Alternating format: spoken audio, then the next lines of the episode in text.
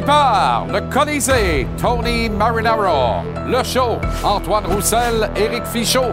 La poche bleue en direct, Guillaume Latendresse, Maxime Lapierre. Capital Hockey, Philippe Boucher. La mise en échec, Renaud Lavoie. La journée du Canadien, son Excellence, Marc-André Perrault. Islanders contre Sénateur. Andy Mailly-Pressoir sur place à Ottawa. Ryan Rambo! Pat Laprade. Et en entrevue, le légendaire est toujours intéressant, Patrick Roy.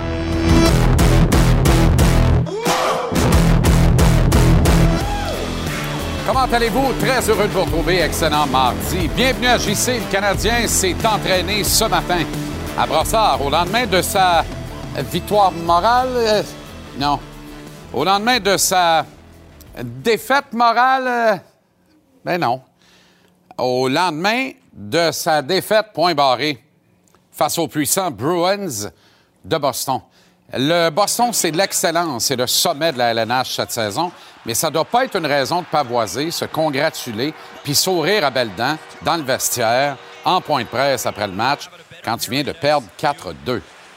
Faut pas saigner du nez après une superbe performance comme celle que le Canadien a faite hier soir, on est d'accord. Mais ça serait bon que quelques gars montrent un peu de frustration en disant quelque chose du genre c'est un peu frustrant parce qu'on a tenu le meilleur club de la Ligue pendant 55 minutes.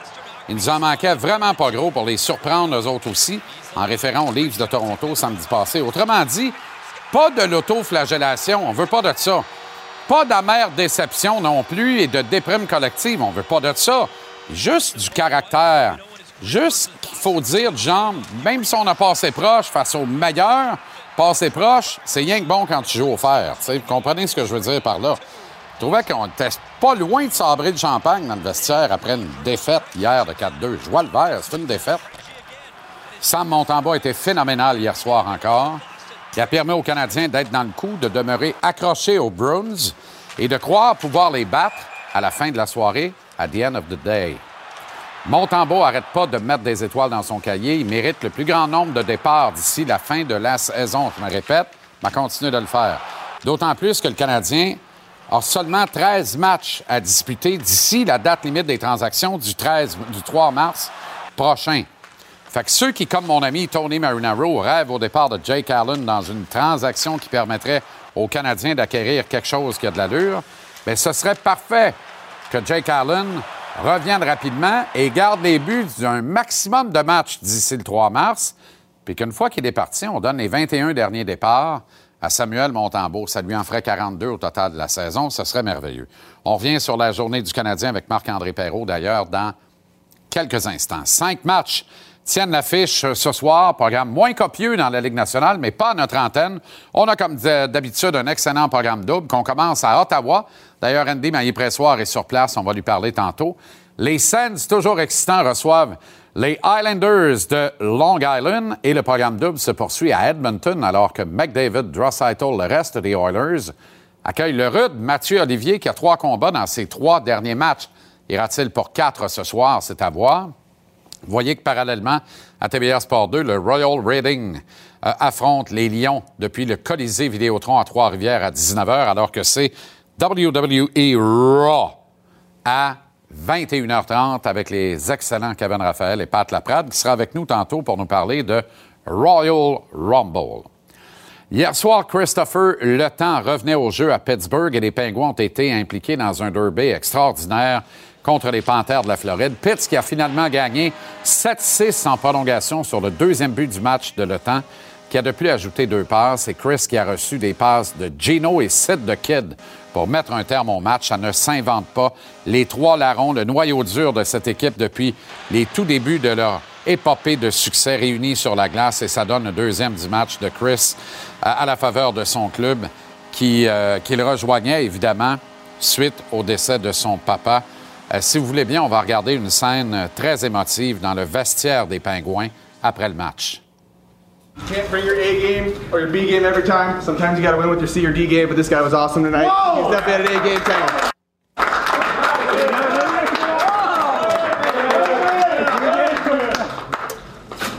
Uh, guys, I, I, just want to say thank you for everything. Um, you know, it's been it's been a tough month, and uh, you guys have been awesome. So thank you very much. La voix de Chris Letang étreinte d'émotion, un moment unique, extraordinaire dans le vestiaire des Pingouins. D'autre part, à Vancouver, Rick Tocchet a eu des débuts gagnants derrière le banc des Canucks, un gain de 5-2 sur les Blackhawks de Chicago, non sans que Tocchet ne soit copieusement hué par les partisans des Canucks. Oh, on me dit qu'on n'a pas le... moi, j'étais parti. Finalement, je tombe sur moi.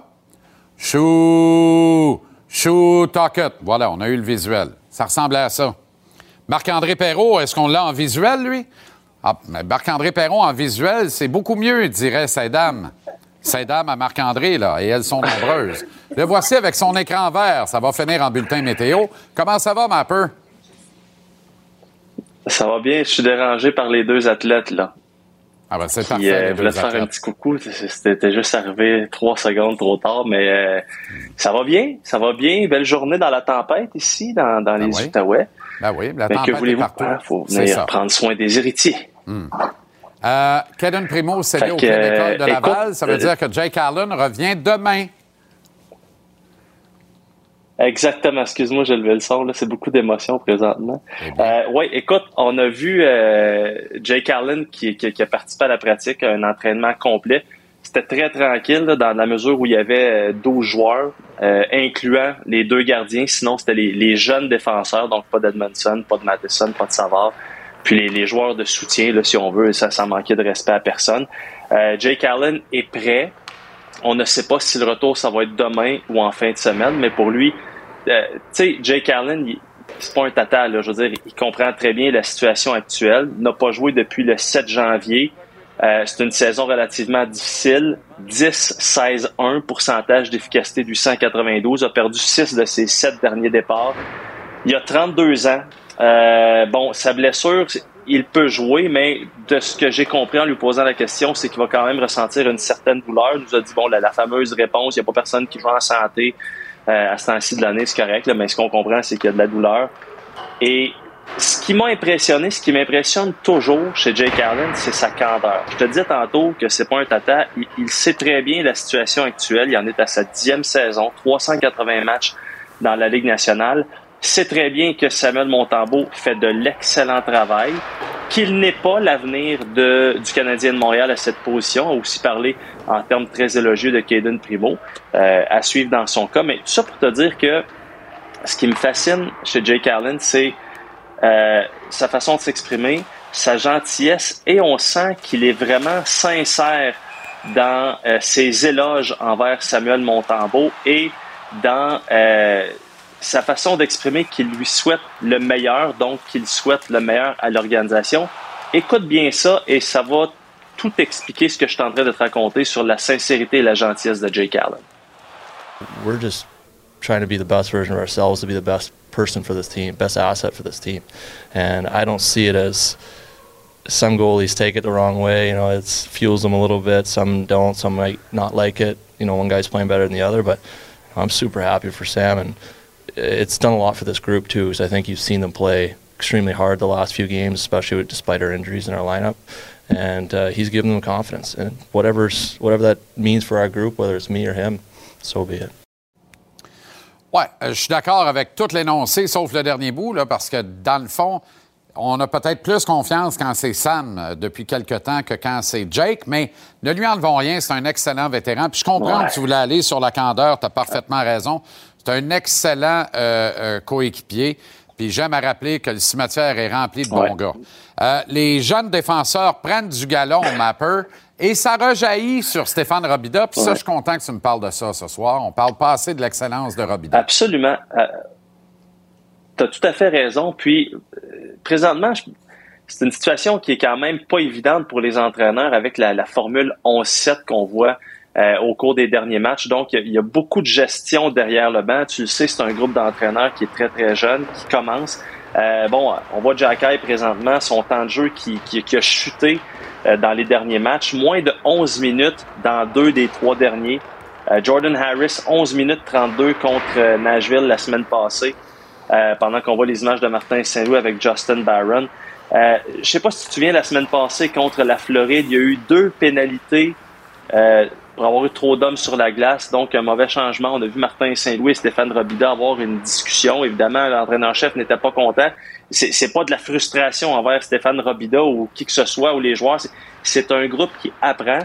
Euh, bon, là, on a eu toutes les, je veux pas dire les clichés, mais on, a passé la gratte sur à peu près tous les jeunes défenseurs. Il nous a dit que la progression va bien, puis qu'on voit de belles choses. Puis effectivement, c'est vrai. Là, je l'ai posé. Toi, toi, ta progression, Stéphane, comment tu, euh, comment tu l'évalues? Écoute ça. Moi aussi, j'apprends. Ouais, moi aussi, j'apprends. Oh, ouais, ouais, j'apprends. Tu sais, euh, comme le premier match qu'on a joué à cette défenseur, euh, Martin, lui, euh, il aimait bien ça avec ses attaquants parce que ça lui permettait de, faire jouer un petit peu plus euh, les Suzuki, les Cofield, ces choses-là. Moi, ça compliquait un petit peu mes, choses.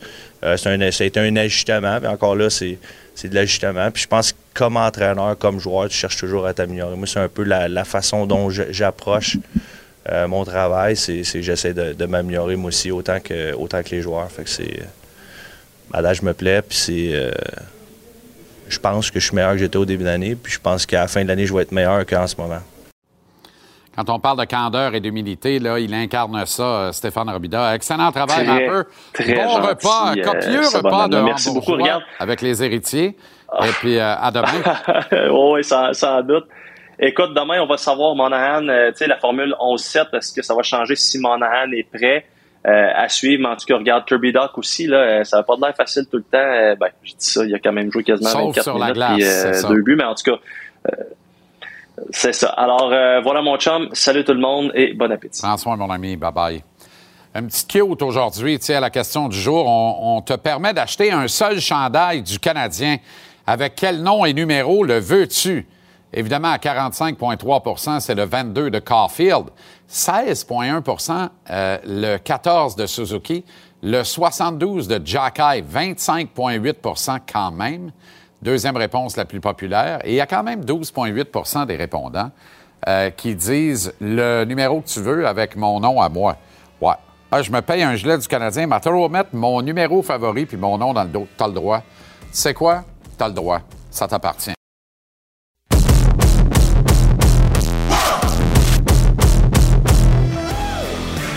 On va parler de lutte avec euh, mon ami Pat Laprade. Comment ça va, Pat? Ça va très bien. Royal Rumble!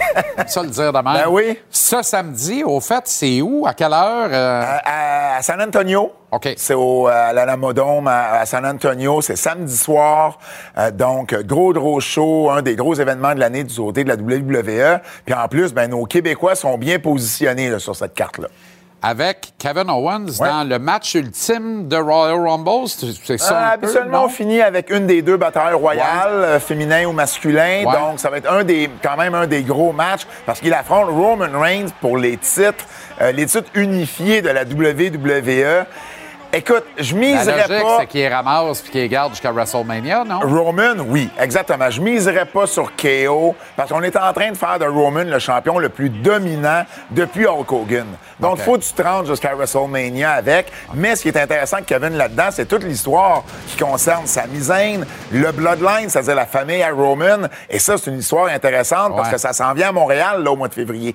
Le 18 février, c'est le seul autre événement majeur entre le Rumble et WrestleMania. Donc, ça, ça va être un. Je pense qu'on va, on va en savoir un petit peu plus après le Rumble, où on s'en va avec tout ça. Au rayon des prédictions, qui, selon toi, va gagner le Rumble chez les hommes et chez les femmes? Moi, je vais avec Cody Rhodes du côté des hommes. On, l'a annoncé comme euh, on fait son retour. En fait, il fait son retour au Royal Rumble. Cody, on sait qu'il était revenu à WrestleMania l'an dernier. Il s'était blessé au courant de l'été.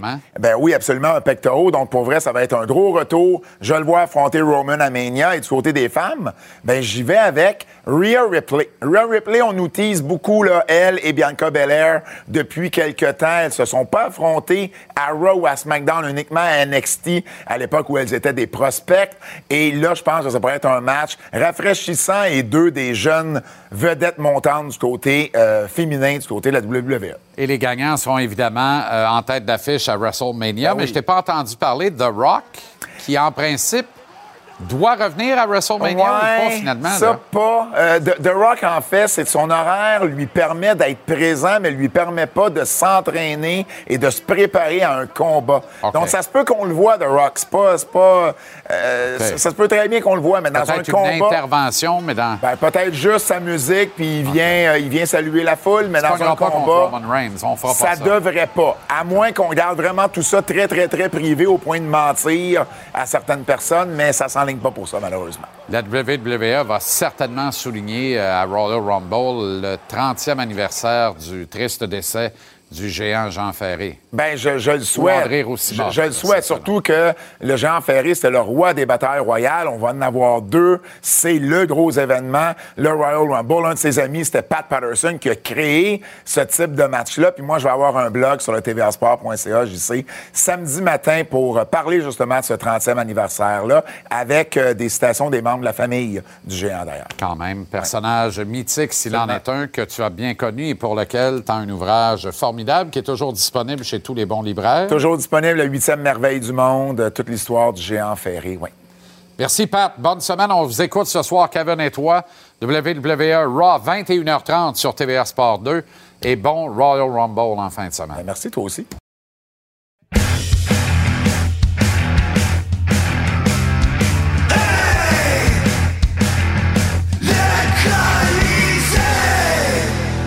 Avec un gars à qui Ménic a donné tous ses trucs. Oui. Tony Marinaro, comment ça va, Tony? Ça va bien, Tu ça es va très bien. bien mis ce soir. Oui, il y a environ une minute, tu m'as dit, euh, t'es bien préparé avec ton, euh, avec ton spray net. J'ai dit non, moi, je mets pas de spray net dans mes cheveux. Non, tu fais pire, d'après moi, là, parce que tu m'apprends que tu mets du, du conditionneur. Là. Je mets du conditionneur. revitalisant. C'est comme Oui, ça qu'on dit en revitalisant. Non, revitalisant.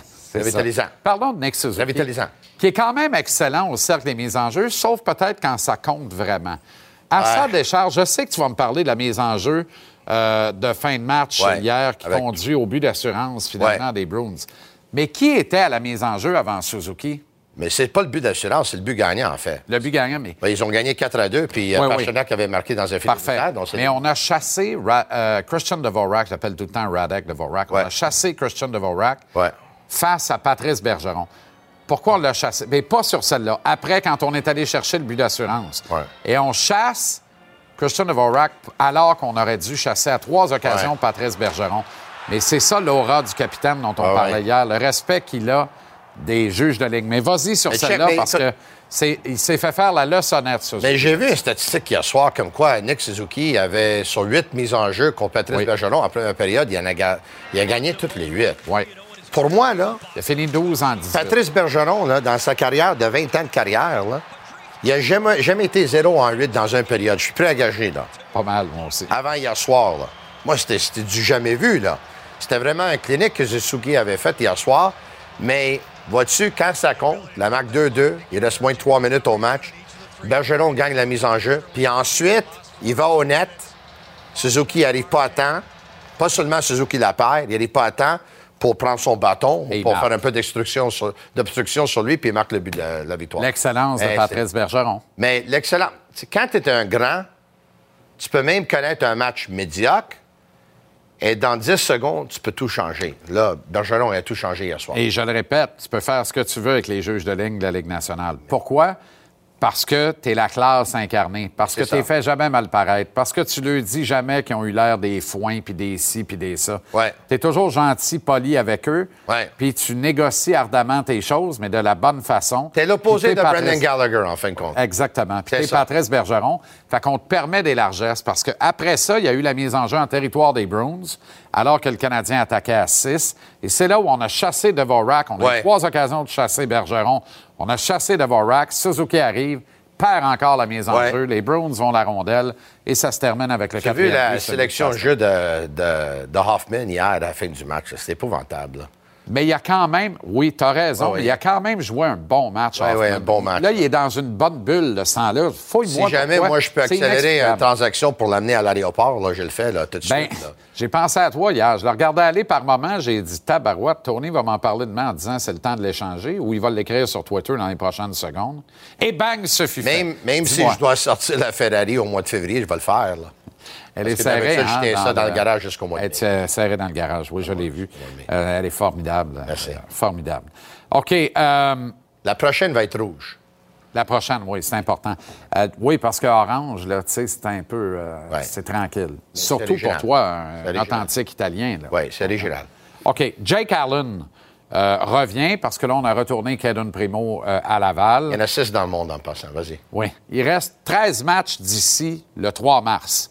Le 13e étant le 2 mars, la veille de la date limite des transactions. 13 matchs aux, aux Canadiens seulement. Ouais. Le mois de février, tranquille, tranquille. Ouais. Avec la longue pause. Combien de départs pour Jake dans les 13? Pour moi, la question, celui-là, c'est c'est la plus facile. La réponse, Kent Hughes l'a déjà. Donc, durant l'été, on a donné une prolongation de contrat à Jake Allen. Ça veut dire que durant l'été, le plan était de garder Jake Allen ici deux ans. OK?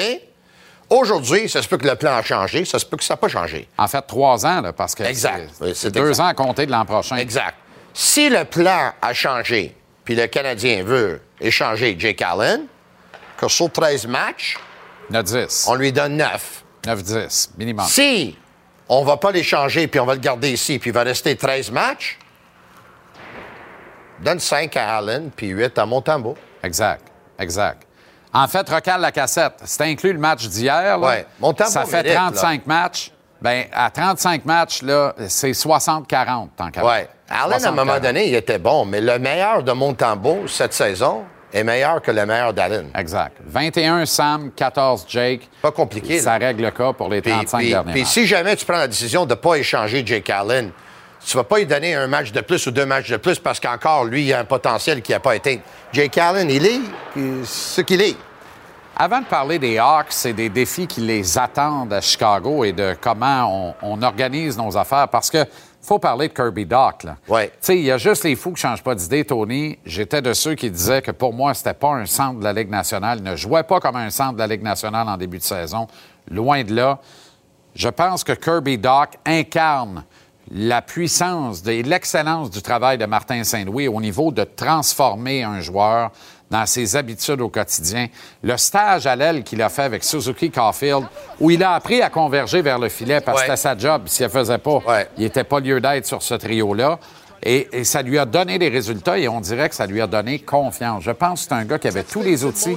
Il manquait la confiance. Hier, il marque deux buts à son 200e match en carrière. Il vient d'avoir 22 ans il y a deux jours. Les deux sont frimés, dirait Roger et Jacques Doucet, qu'on salue. Mais l'affaire là-dedans, c'est que là, il s'installe vraiment comme une menace au centre. là. Puis il rend ses alliés meilleurs autant, autant qu'il fait le travail. Puis je pense qu'on a un point comparable qui est identique, toi et moi, c'est Jeff Carter.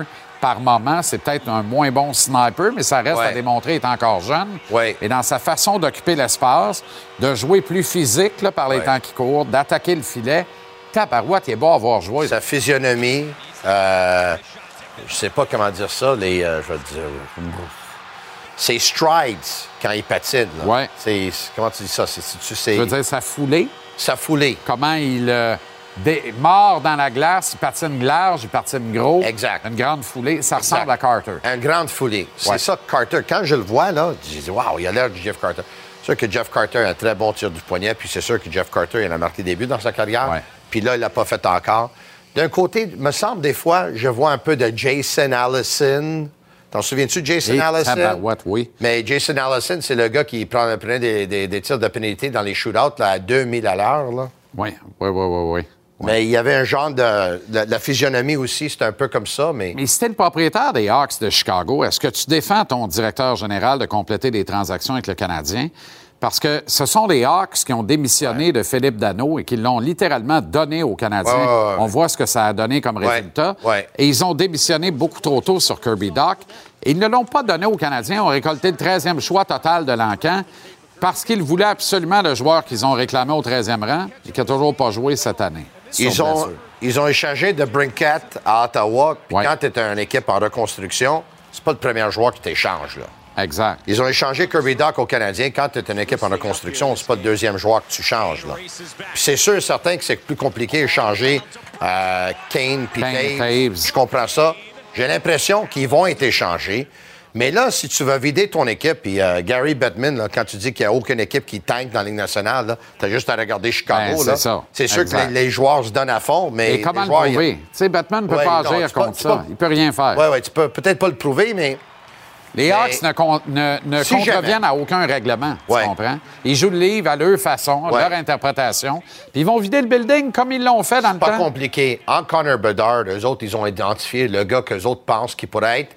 Minimum, minimum, le prochain Patrick Kane. Ouais. Comprends-tu? Ouais. Donc, eux autres se sont dit, des joueurs de même, là, ça n'arrive pas tous les pas. ans, là.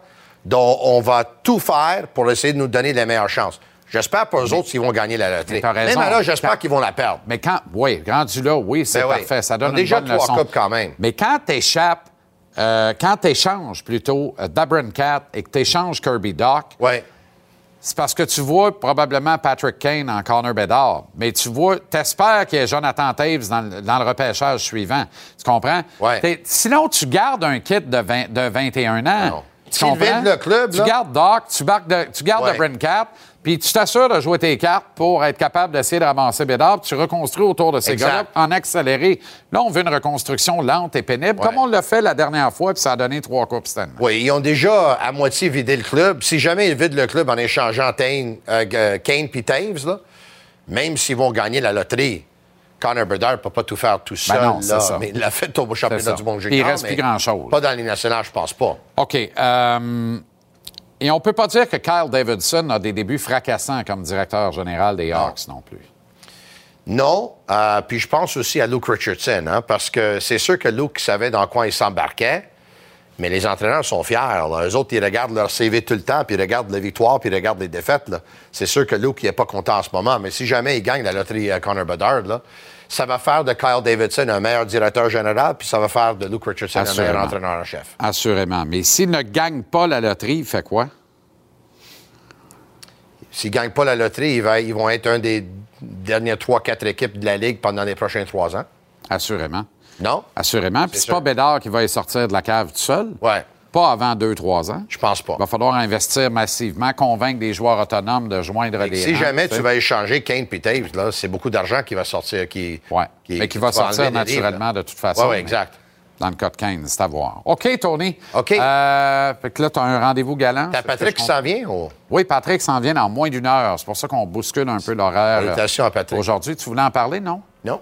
Ah non, je pensais que tu m'avais dit, je vais te parler de Patrick. Même là, je vais le féliciter parce que 500 victoires, Formidable. faut donner à César qu'est-ce que. Hey, ça m'a, moi, ça m'a frappé. À Là. César, là. Six coachs seulement dans l'histoire. Longue, et, longue tradition, longue histoire de la Ligue junior majeure du Québec. Six coachs seulement qui ont gagné 500 matchs ou plus. Patrick, il est, faire. il est devenu tout un coach. Absolument.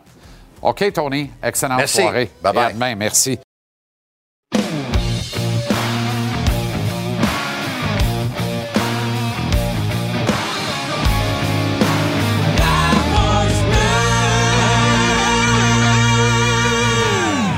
Très heureux de retrouver les gars de la poche bleue. Comment ça va, les boys? Ça va très bien, mon Jean-Charles. Salut, JC. Formidable. Qu'est-ce qu'on a au menu euh, ce soir? Ce soir, on reçoit euh, le, le champion de la Coupe Stanley, Nicolas Aubé-Cubel, qui vient nous, euh, nous jaser. Hier, justement, il est au Colorado pour affronter son ancienne équipe. Donc, euh, ça va être très intéressant. Formidable. Euh, Parlez-moi d'Alex Belzil un peu. Je suis, je curieux de voir ce que vous en pensez. Quand, tu sais, moi, j'ai rien contre le kid, là, puis le kid, est- c'est c'est quasiment un vieillard maintenant dans le hockey. J'aime tout ce qui lui arrive. En même temps, je suis pas capable de m'enlever que le petit Richard est encore à Laval, là, mais je sais qu'il y a des tickets à vendre le week-end des étoiles, le 5-6 février, là, week-end des étoiles de la Ligue américaine, on va être une des têtes d'affiche. Mais malgré tout, le petit Richard, moi, pour moi, en a assez montré pour mériter un rappel quand c'est l'hécatombe comme ça à Montréal, non? Euh, oui, je suis, euh, suis d'accord avec toi. Moi, euh, c'est pas Belzile qui me dérange dans cette situation-là. Honnêtement, je trouve qu'il qu'il offre de bons services. Quand on parle de bons vétérans qui l'ont, euh, qui ont bûché puis qui ont passé à travers pas mal d'affaires, Alex Belzile, pour moi, est ce candidat-là qui peut amener quelque chose d'intéressant à nos jeunes. On le voit, son trio avec Harvey Pinard puis Pezzetta qui font du très, très bon travail depuis qu'ils ont été euh, rappelés.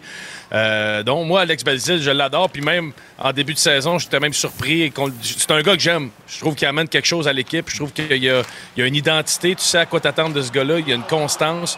Puis euh, je l'aime beaucoup. Fait que moi, j'ai vraiment pas de problème à ce qu'Alex Belzil soit ici. Puis Anthony Richard, j'ai plus. euh, je pense qu'après la date limite des transactions, quand on va euh, voir peut-être les mouvements, Anthony Richard sera sûrement un joueur euh, rappelé. Mais pour l'instant, j'ai j'ai pas de problème avec Alex Belzil du tout, du tout. Moi, je pense pas qu'il y, qu'il y a de lien entre les deux, Jean-Charles. Je pense qu'aussi c'est important de donner des petits bonbons, des cadeaux aux vétérans qui font bien dans la Ligue américaine aussi, qui prennent soin de nos jeunes, parce que veut, veut pas, c'est là que le, le futur du Canadien est Ouais. en ce moment. Ça prend, ça prend des gars comme Belzil, puis des fois, c'est important de bien traiter ces vétérans-là. Puis même des fois, je regarde Belzil jouer, puis je me dis, je me demande pourquoi il a jamais réussi à s'établir comme régulier sur un quatrième trio dans la Ligue nationale de hockey, parce que c'est pas un gars qui, qui va qui est risqué, c'est un gars qui fait les bonnes choses, qui a toujours l'éthique de travail dans, dans le tapis. Fait, c'est un bon joueur de hockey, puis il prend pas de risque à la patinoire, puis il respecte le logo et tout ça. Cela étant dit, je suis d'accord avec toi. Euh, je considère pas que Richard a eu euh, une opportunité honnête de se faire valoir. Puis, tu sais, parfois dans le hockey, circonstances qui font que tu peux pas jouer plus, tu peux pas jouer plus souvent, mais je pense qu'avec le temps de glace qu'il a eu, euh, en étant un joueur qui a un rôle peut-être un petit peu plus offensif dans la Ligue américaine, ça l'a ça l'a pas nécessairement mis en valeur, surtout si on considère tous les facteurs cette année, qu'on a des vétérans qui font rien, que l'équipe fera pas les séries. Il aurait peut-être mérité une, une meilleure chance. Ouais, je, je souhaitais pas nécessairement que, que et Richard se fassent un high five à la station de métro Lucien Lallier, là. Un en rentrant puis l'autre en sortant. Je pense qu'on peut très bien composer avec les deux.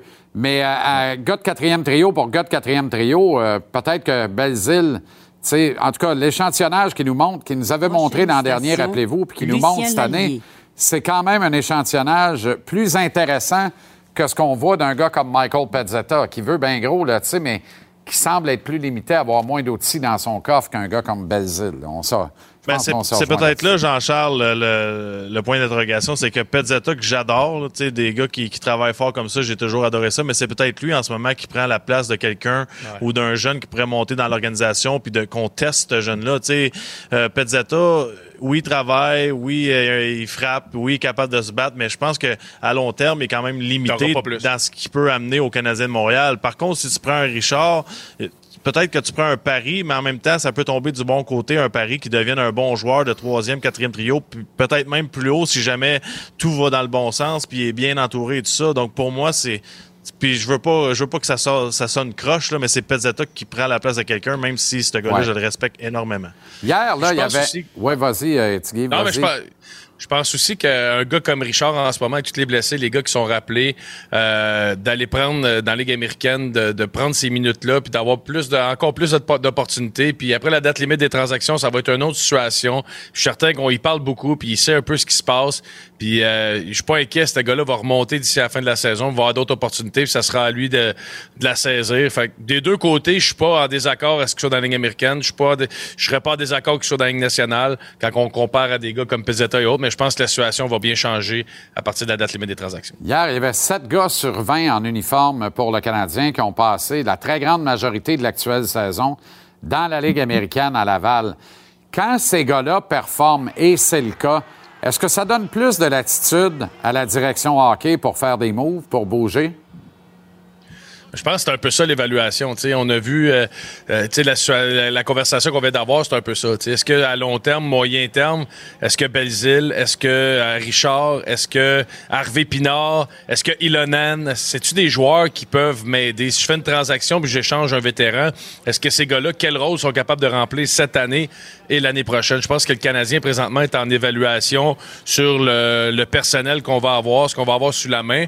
Euh, donc, moi, je pense vraiment c'est c'est ça en ce moment. Donc, oui, c'est une belle évaluation. C'est intéressant de voir où on s'en va, mais oui, c'est 100% ça. là. Moi, ce qui m'impressionne, Jean-Charles, c'est que chaque gars qui est rappelé avec le Canadien là, euh, de Laval est tellement structuré sa patinoire, puis il faut, faut lever no- notre chapeau aux, tra- aux entraîneurs à Laval parce qu'ils doivent faire un travail incroyable parce que ces gars-là, c'est structuré, c'est toujours bien positionné défensivement.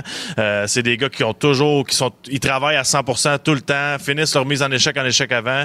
Euh, donc, je pense que c'est assez clair que les, les gars dans, dans cette équipe-là à Laval, t'as pas le droit de, de, de, de prendre une soirée de congé puis tu dois travailler tout le temps à chaque soir parce que l'éthique de travail, c'est c'est vraiment incroyable. C'est bon ce que tu dis là, parce que l'année passée, le Rocket a eu un parcours extraordinaire euh, en série éliminatoire notamment. Et on n'a jamais entendu que ce soit Martin Saint-Louis, Jeff Gorton, Kent Hughes, parler ou vanter les mérites de Jean-François Houle. Puis là, on se disait, puis cette année, ça a très mal parti à Laval, puis on se disait, tabarouette, GF, il n'a pas été engagé par euh, Kent Hughes. Il est peut-être sur un siège éjectable, il est peut-être dans le trouble. Là, on dirait que tout ça a été chassé par l'excellence de la formation, de l'enseignement qui prodigue là-bas. Quand Martin Saint-Louis sort public comme il l'a fait cette semaine pour donner le crédit à GF Hull, ça veut dire que je pense que ses lettres, il les a gagnées, les gars. Il peut dormir tranquille. là. Exact. Puis, tu sais, je trouve ça ridicule un peu de regarder les, les résultats dans une équipe de la Ligue américaine parce que tu perds tellement de joueurs. Aussitôt que tu as un bon joueur, il est rappelé dans la Ligue nationale de hockey, tu dois faire jouer tes jeunes joueurs pour les développer. Donc, tu es vraiment dans une mauvaise situation. Puis, si tu pas. Tu sais, il y a des organisations, Jean-Charles, dans la Ligue américaine, que ce soit Hershey, que ce soit tu sais, des, des grosses Chicago. Les autres, ils payent des gars des salaires Ligue nationale de hockey, des vétérans puis ils ont passé leur vie dans la Ligue américaine, puis ça ramasse des 30, 40, 50 buts par année, puis eux autres sont là pour gagner, ils sont pas là pour développer. Donc, oui, je comprends de développer des jeunes dans un, dans un environnement où ce que tu dois gagner des matchs, mais en même temps, je pense pas que c'est honnête de comparer euh, aux autres équipes et au classement d'une certaine façon aussi. Moi, moi, l'évaluation qu'il faut faire des joueurs, c'est quand ils montent en haut, sont-tu prêts? Sont-tu structurés? L'éthique de travail, les petits détails. Est-ce que c'est là? Est-ce qu'on est capable d'avoir vraiment une ligue? On regarde les gars qui montent de Laval, là. Oh, tu vois, là, comment, comment ça fonctionne en bas. Il y en a pas un qui triche. Ils ont toutes la même page, sont tous sur le même système de jeu, sont tous sur le même, euh, la place qu'on a le droit de faire des revirements, puis la place qu'on a, tu sais, on a vraiment une ligue, une ligne directrice de ce côté-là. Puis moi, euh, c'est comme ça que j'évalue un entraîneur, le, potentiel à monter des joueurs, puis le potentiel, tu sais, Alex Belzil, il joue du bon hockey, là, puis probablement probablement dans son meilleur hockey qu'il a joué depuis qu'il euh, a joué avec le Canadien les dernières années.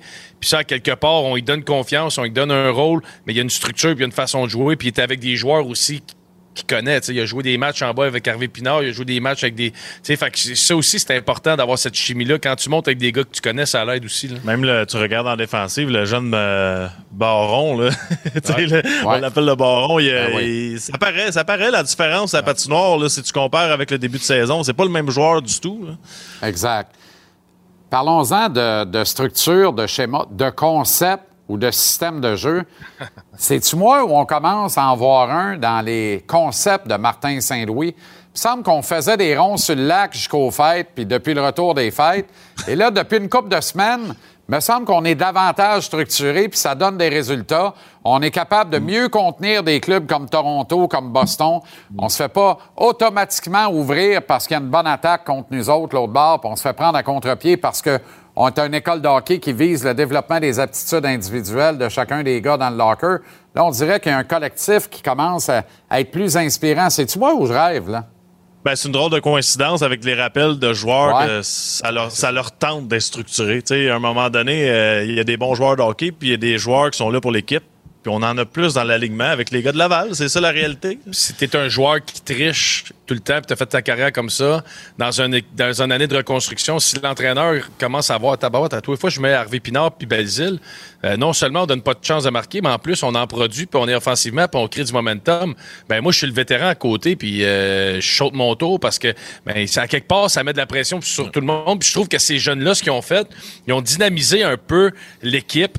Ils ont mis une, une compétition à l'interne. Jamais on aurait dit Harvey Pinard puis euh, Belzile vont monter, vont créer une compétition à l'interne. Oui, pas par leur talent puis le nombre de buts qu'ils scorent, mais par leur, euh, leur éthique de travail, la façon de fonctionner sur la patinoire, puis ça l'oblige tout le monde à être meilleur. Puis je pense aussi, faut pas euh, oublier là, la perte de Caulfield. On le sait qu'on a 20% de buts qui viennent de partir. Là. Fait qu'à quelque part, on doit jouer mieux défensivement, on doit mieux protéger. Puis en faisant ça, ben, ça fait qu'on joue mieux, c'est sûr. Tu sais, Puis Martin Saint-Louis aussi, il faut qu'il réalise à quelque part que c'est beau de dire ils ont green light, là, la lumière verte, faites ce que vous voulez, mais à quelque part, c'est pas vrai. Là. Ça prend des lignes directrices, puis ça prend une façon de travailler, puis ça prend des règlements. Oui, c'est correct de dire je veux pas des robots, puis je veux qu'ils soient créatifs, c'est beau. Mais il reste qu'il y a des lignes pareilles qu'il faut respecter. Puis, puis rapidement, il ne faut pas sous-estimer l'éclosion de Kirby Duck dans tout ça. Ouais. Je pense Ouais. que c'est Ouais. du gros temps de jeu qu'il nous offre Ouais. dernièrement. 24, ouais. 23, ça. Oui, oui. 24 minutes hier, puis on dit qu'il n'est pas à 100 de sa forme. C'est cute. Ça va très, très J'ai bien. adoré hier quand il a demandé 23 minutes euh, 56 à Martin Séoui. Il dit Coudon, c'est quoi, c'est trop? Ah oui. C'est Martin, trop. je pense qu'il jouait des 27, lui. euh, il était avec, euh, avec le cavalier à ligne bleue, même avec le drapeau à la fin, mais il scorait pareil. En sortant, sur, en sortant sur le thème euh, musical, les huées à Rick Tuckett hier, Pas mérité du tout. plate. Le gars mérite pas ça, voyons. Les gens sont frustrés, mais ils vont l'aimer. Dans quelques semaines, on va, on va l'adorer. Là. Mais dans le fond, c'est les huées à Jim Rutherford, puis c'est Tuckett qui les a ramassés. Un peu Par ça, la ça. bande. OK, par la bande. OK, les gars, la 8 au coin, cross-side. bonne veillée, bonne soirée à la poche bleue. À bientôt, Bye. les boys. Take care.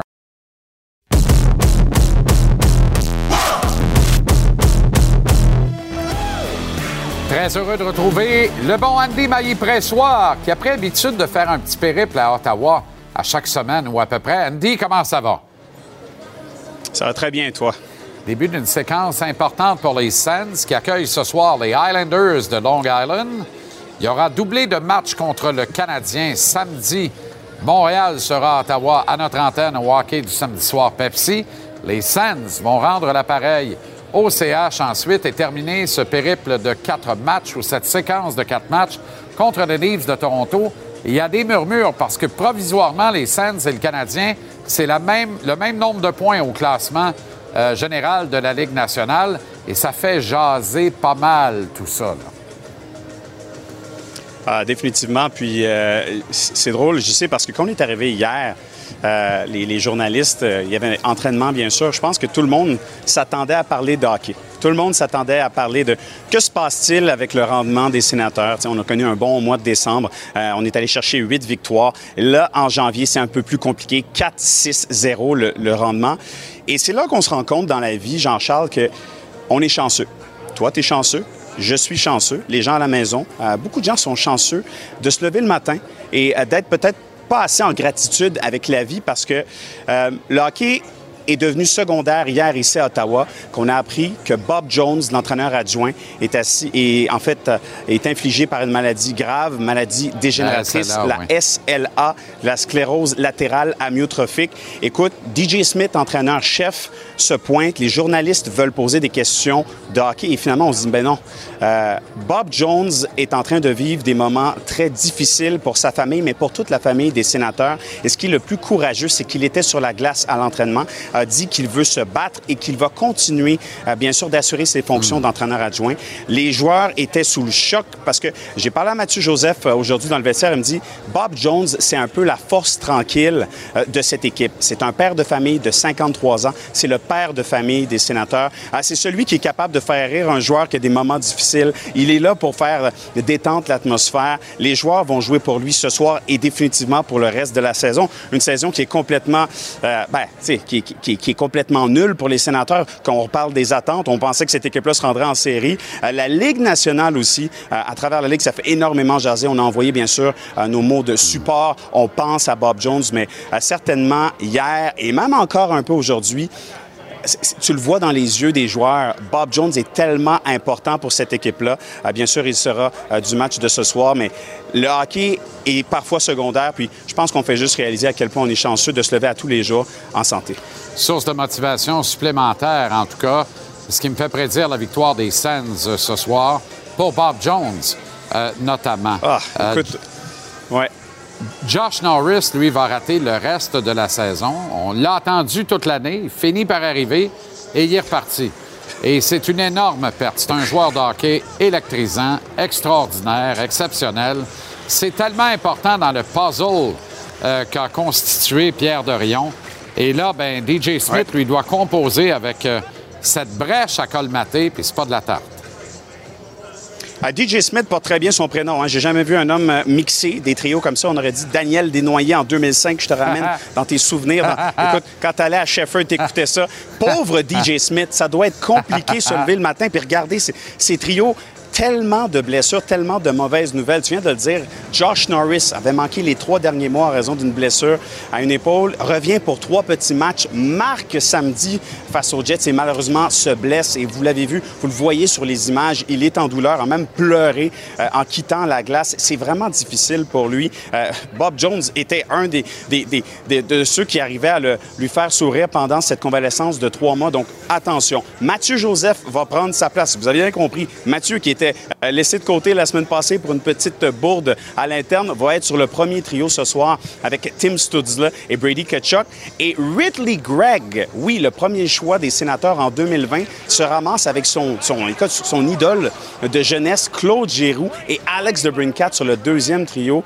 Ridley Gregg, euh, vous je ne sais pas si vous voyez les images en ce moment. J'ai sorti un but de 2021. On est en pré-saison. Des mains un peu à la JC, peut-être en quatrième année B. Je ne sais pas si JC, tu avais des mains comme ça, mais la, petite feinte entre les jambes finit ça avec euh, le revers de toute beauté. Un joueur qui fait très bien avec les Senators euh, dans la Ligue américaine. Donc, hâte de voir comment il pourra s'insérer dans cette formation-là parce que pour les Sénateurs, il n'y a rien qui fonctionne en ce moment. J'ai toujours eu ces mains-là, mais jamais été capable de les synchroniser avec les pieds qui venaient avec ça ne sert pas à grand-chose dans ce cas-là. L'autre bord ce soir chez les Islanders, là, quand, on parle de débandade, une seule victoire dans les dix derniers matchs. Une seule victoire, oui, en dix sorties et seulement six à leurs 20 derniers matchs. Ça va pas bien. Il n'y a rien qui fonctionne. On posait des questions après la défaite face aux Leafs lundi aux joueurs. Qu'est-ce qui fonctionne pas? Qu'est-ce qui fonctionne pas, ils sont pas capables de, mettre le doigt sur le manque de chimie, le manque d'exécution, puis le manque surtout de finition. Euh, un joueur comme Anthony Beauvillier, un but à ses 14 derniers matchs. Euh, Matt Barzell, euh, une passe à ses 8 derniers matchs. il faut que ça change. Jean-Gabriel Pajot revient où tout a commencé pour lui. donc, hâte de voir ce que ça va donner ce soir face aux Islanders. Andy, on t'écoute avec grand bonheur au cours de notre reportage. On présente l'intégrale de cette rencontre dans une heure pile poil. Merci d'avoir pris le temps. Oh que oui. Salut, bonne soirée, bon match. Le Canadien affronterait son grand rival, le Boston, pour la première fois de la saison à son 48e match hier soir, le 47e des Bruins. Ça marche pas, cette affaire-là. C'est une hérésie qui repose sur deux principes. D'abord, les deux clubs évoluent dans la même division, mais de surcroît, il représente une des meilleures rivalités actives de la Ligue nationale de hockey. Pire, il ne reste que deux misérables matchs entre les deux grands rivaux cette année. Trois rencontres seulement entre Montréal et le Boston dans une saison de 82 matchs. C'est nettement sous le seuil de la pauvreté. Le problème évident, c'est le surnombre de clubs dans le circuit. Il y en a 32. Mais en même temps, chaque problème trouve quelque part une solution. Elle est tellement évidente au hockey. Quatre divisions, de huit équipes apporte son lot d'hérésie comme le faible nombre de duels entre des rivaux naturels. La NFL, face à ces défis importants à 32 équipes, a remédié à tout ça. Elle a créé huit divisions de quatre clubs. Six des 17 matchs de chacune des équipes de la Ligue se jouent contre des rivaux de section, donc plus du tiers des matchs de la saison. La Ligue nationale veut rien savoir d'augmenter le nombre de matchs. Gary Bettman l'a confirmé à Renaud Lavoie hier et on comprend très bien le concept. Elle doit donc procéder à une refonte de son format, créer elle aussi huit divisions de quatre équipes.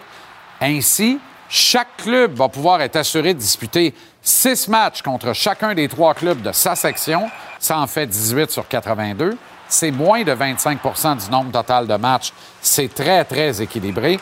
Les 64 autres matchs devraient être distribués de la façon suivante quatre matchs contre chacune des quatre équipes d'une section jumelle, une section voisine, géographiquement parlant ou à peu près, et de la même conférence. Ça donne un total de 16 matchs. On est rendu à 34. Après ça, il reste quoi? Il reste 24 équipes. On met nombre. Un match à domicile, un match à l'étranger contre les 24 autres équipes du circuit, total de 48 matchs, grand total de 82. Maintenant, où tu t'en vas avec tes huit divisions de quatre clubs, mon JC, on va vous montrer ça. On a ça en tableau. C'est visuel, bien facile à comprendre. Regardez ça. Association Est, on a des divisions jumelles. Donc, on a nos 16 clubs répartis en quatre divisions de quatre. Les jumelles sont de la même couleur. Le Canadien, les Sénateurs, les Leafs, les Sabres. Les Bruins, les Jackets et la Pennsylvanie, Pittsburgh, Philadelphie.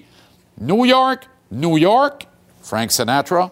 New Jersey, Washington, la côte floridienne avec Sunrise et Tampa, la Caroline évidemment, et les prédateurs de Nashville. Ça, c'est pour l'Est. Allons dans l'Ouest maintenant. Évidemment, les trois clubs canadiens, Vancouver, Calgary, Edmonton, Seattle, que tu traverses le lac, tu es rendu à Vancouver, parfait. La Californie au complet, LA, avec euh, San Jose Anaheim. On ajoute le désert Vegas. une division ici avec. J'ai mis Phoenix, mais change ça en Houston. Parce que ça va finir en Houston d'ici trois ans maximum. Donc, finons Houston, Dallas, Colorado, Winnipeg. Regarde ça, c'est beau. Minnesota, Détroit, Saint-Louis, Chicago. Dans l'Ouest, ça marche. Surtout quand tu changes Phoenix en Houston. Ça marche très bien. C'est génial. On recrée des rivalités naturelles. On limite les longs déplacements. Puis ça, c'est un enjeu de société important. Passer moins de temps dans les avions, brûler moins de gasoline pour avoir un petit peu plus de gasoline plus longtemps sur la planète. C'est un autre débat. On n'ira pas là ce soir. Dans le cas qui nous intéresse, le Canadien affronterait donc six fois par saison les Leafs, les Sénateurs et les Sabres pour un total de 18 matchs. Quatre fois par saison, les Bruins, les Flyers, les Jackets et les Pingouins pour 16 matchs. Et on verrait McDavid à tous les années avec Dressitel. On verrait tous les autres vedettes de la Ligue au moins une fois par année au Centre Bell. Et le Canadien irait aider à vendre des tickets dans les 24 autres matchs de la Ligue 24 autres marchés de la Ligue nationale, une fois par année chacun. Là, vous regardez ça, vous dites, ça, c'est pas mal le scénario idéal. Mais ça n'arrivera pas. Vous savez pourquoi? Gary Bettman va jumeler la section du Canadien. Peux-tu me ramener ça, le tableau, euh, Steph, s'il te plaît, de l'Est? La section jumelle du Canadien, là, ça ne sera pas celle des Bruins.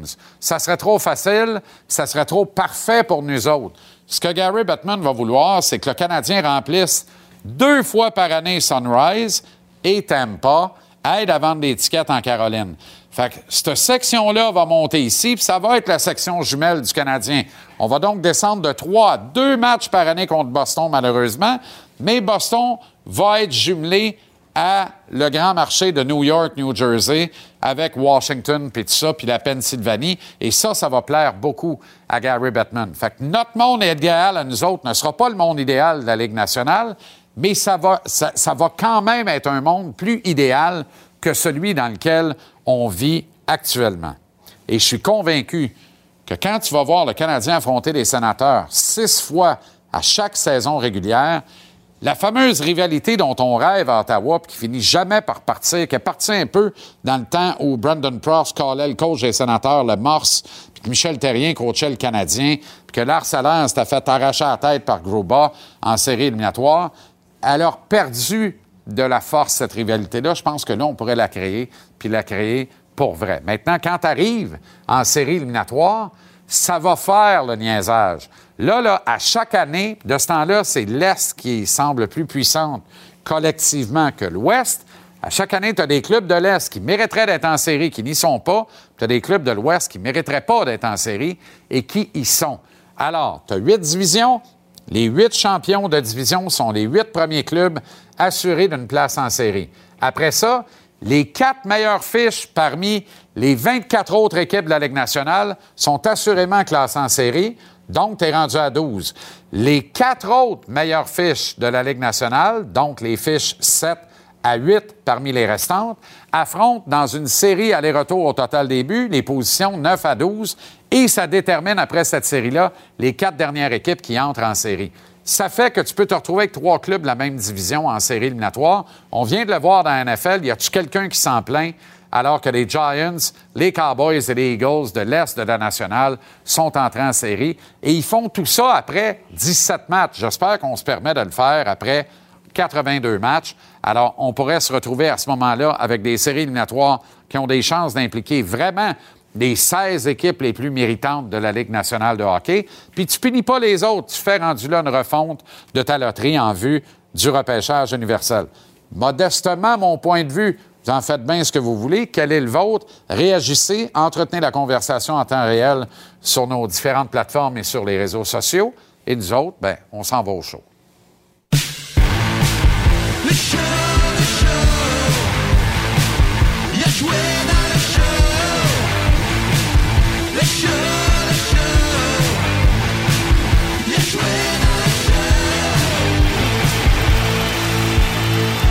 Antoine Roussel et le fiche, Éric Fichaud, les gars, salut. Salut, Bon, j'ai gardé une petite division là, pour commencer, là, parce que c'est un no-brainer pour moi. Huit divisions de cartes, c'est pas trop demandé. La NFL le fait. Pourquoi la Ligue nationale le fait pas?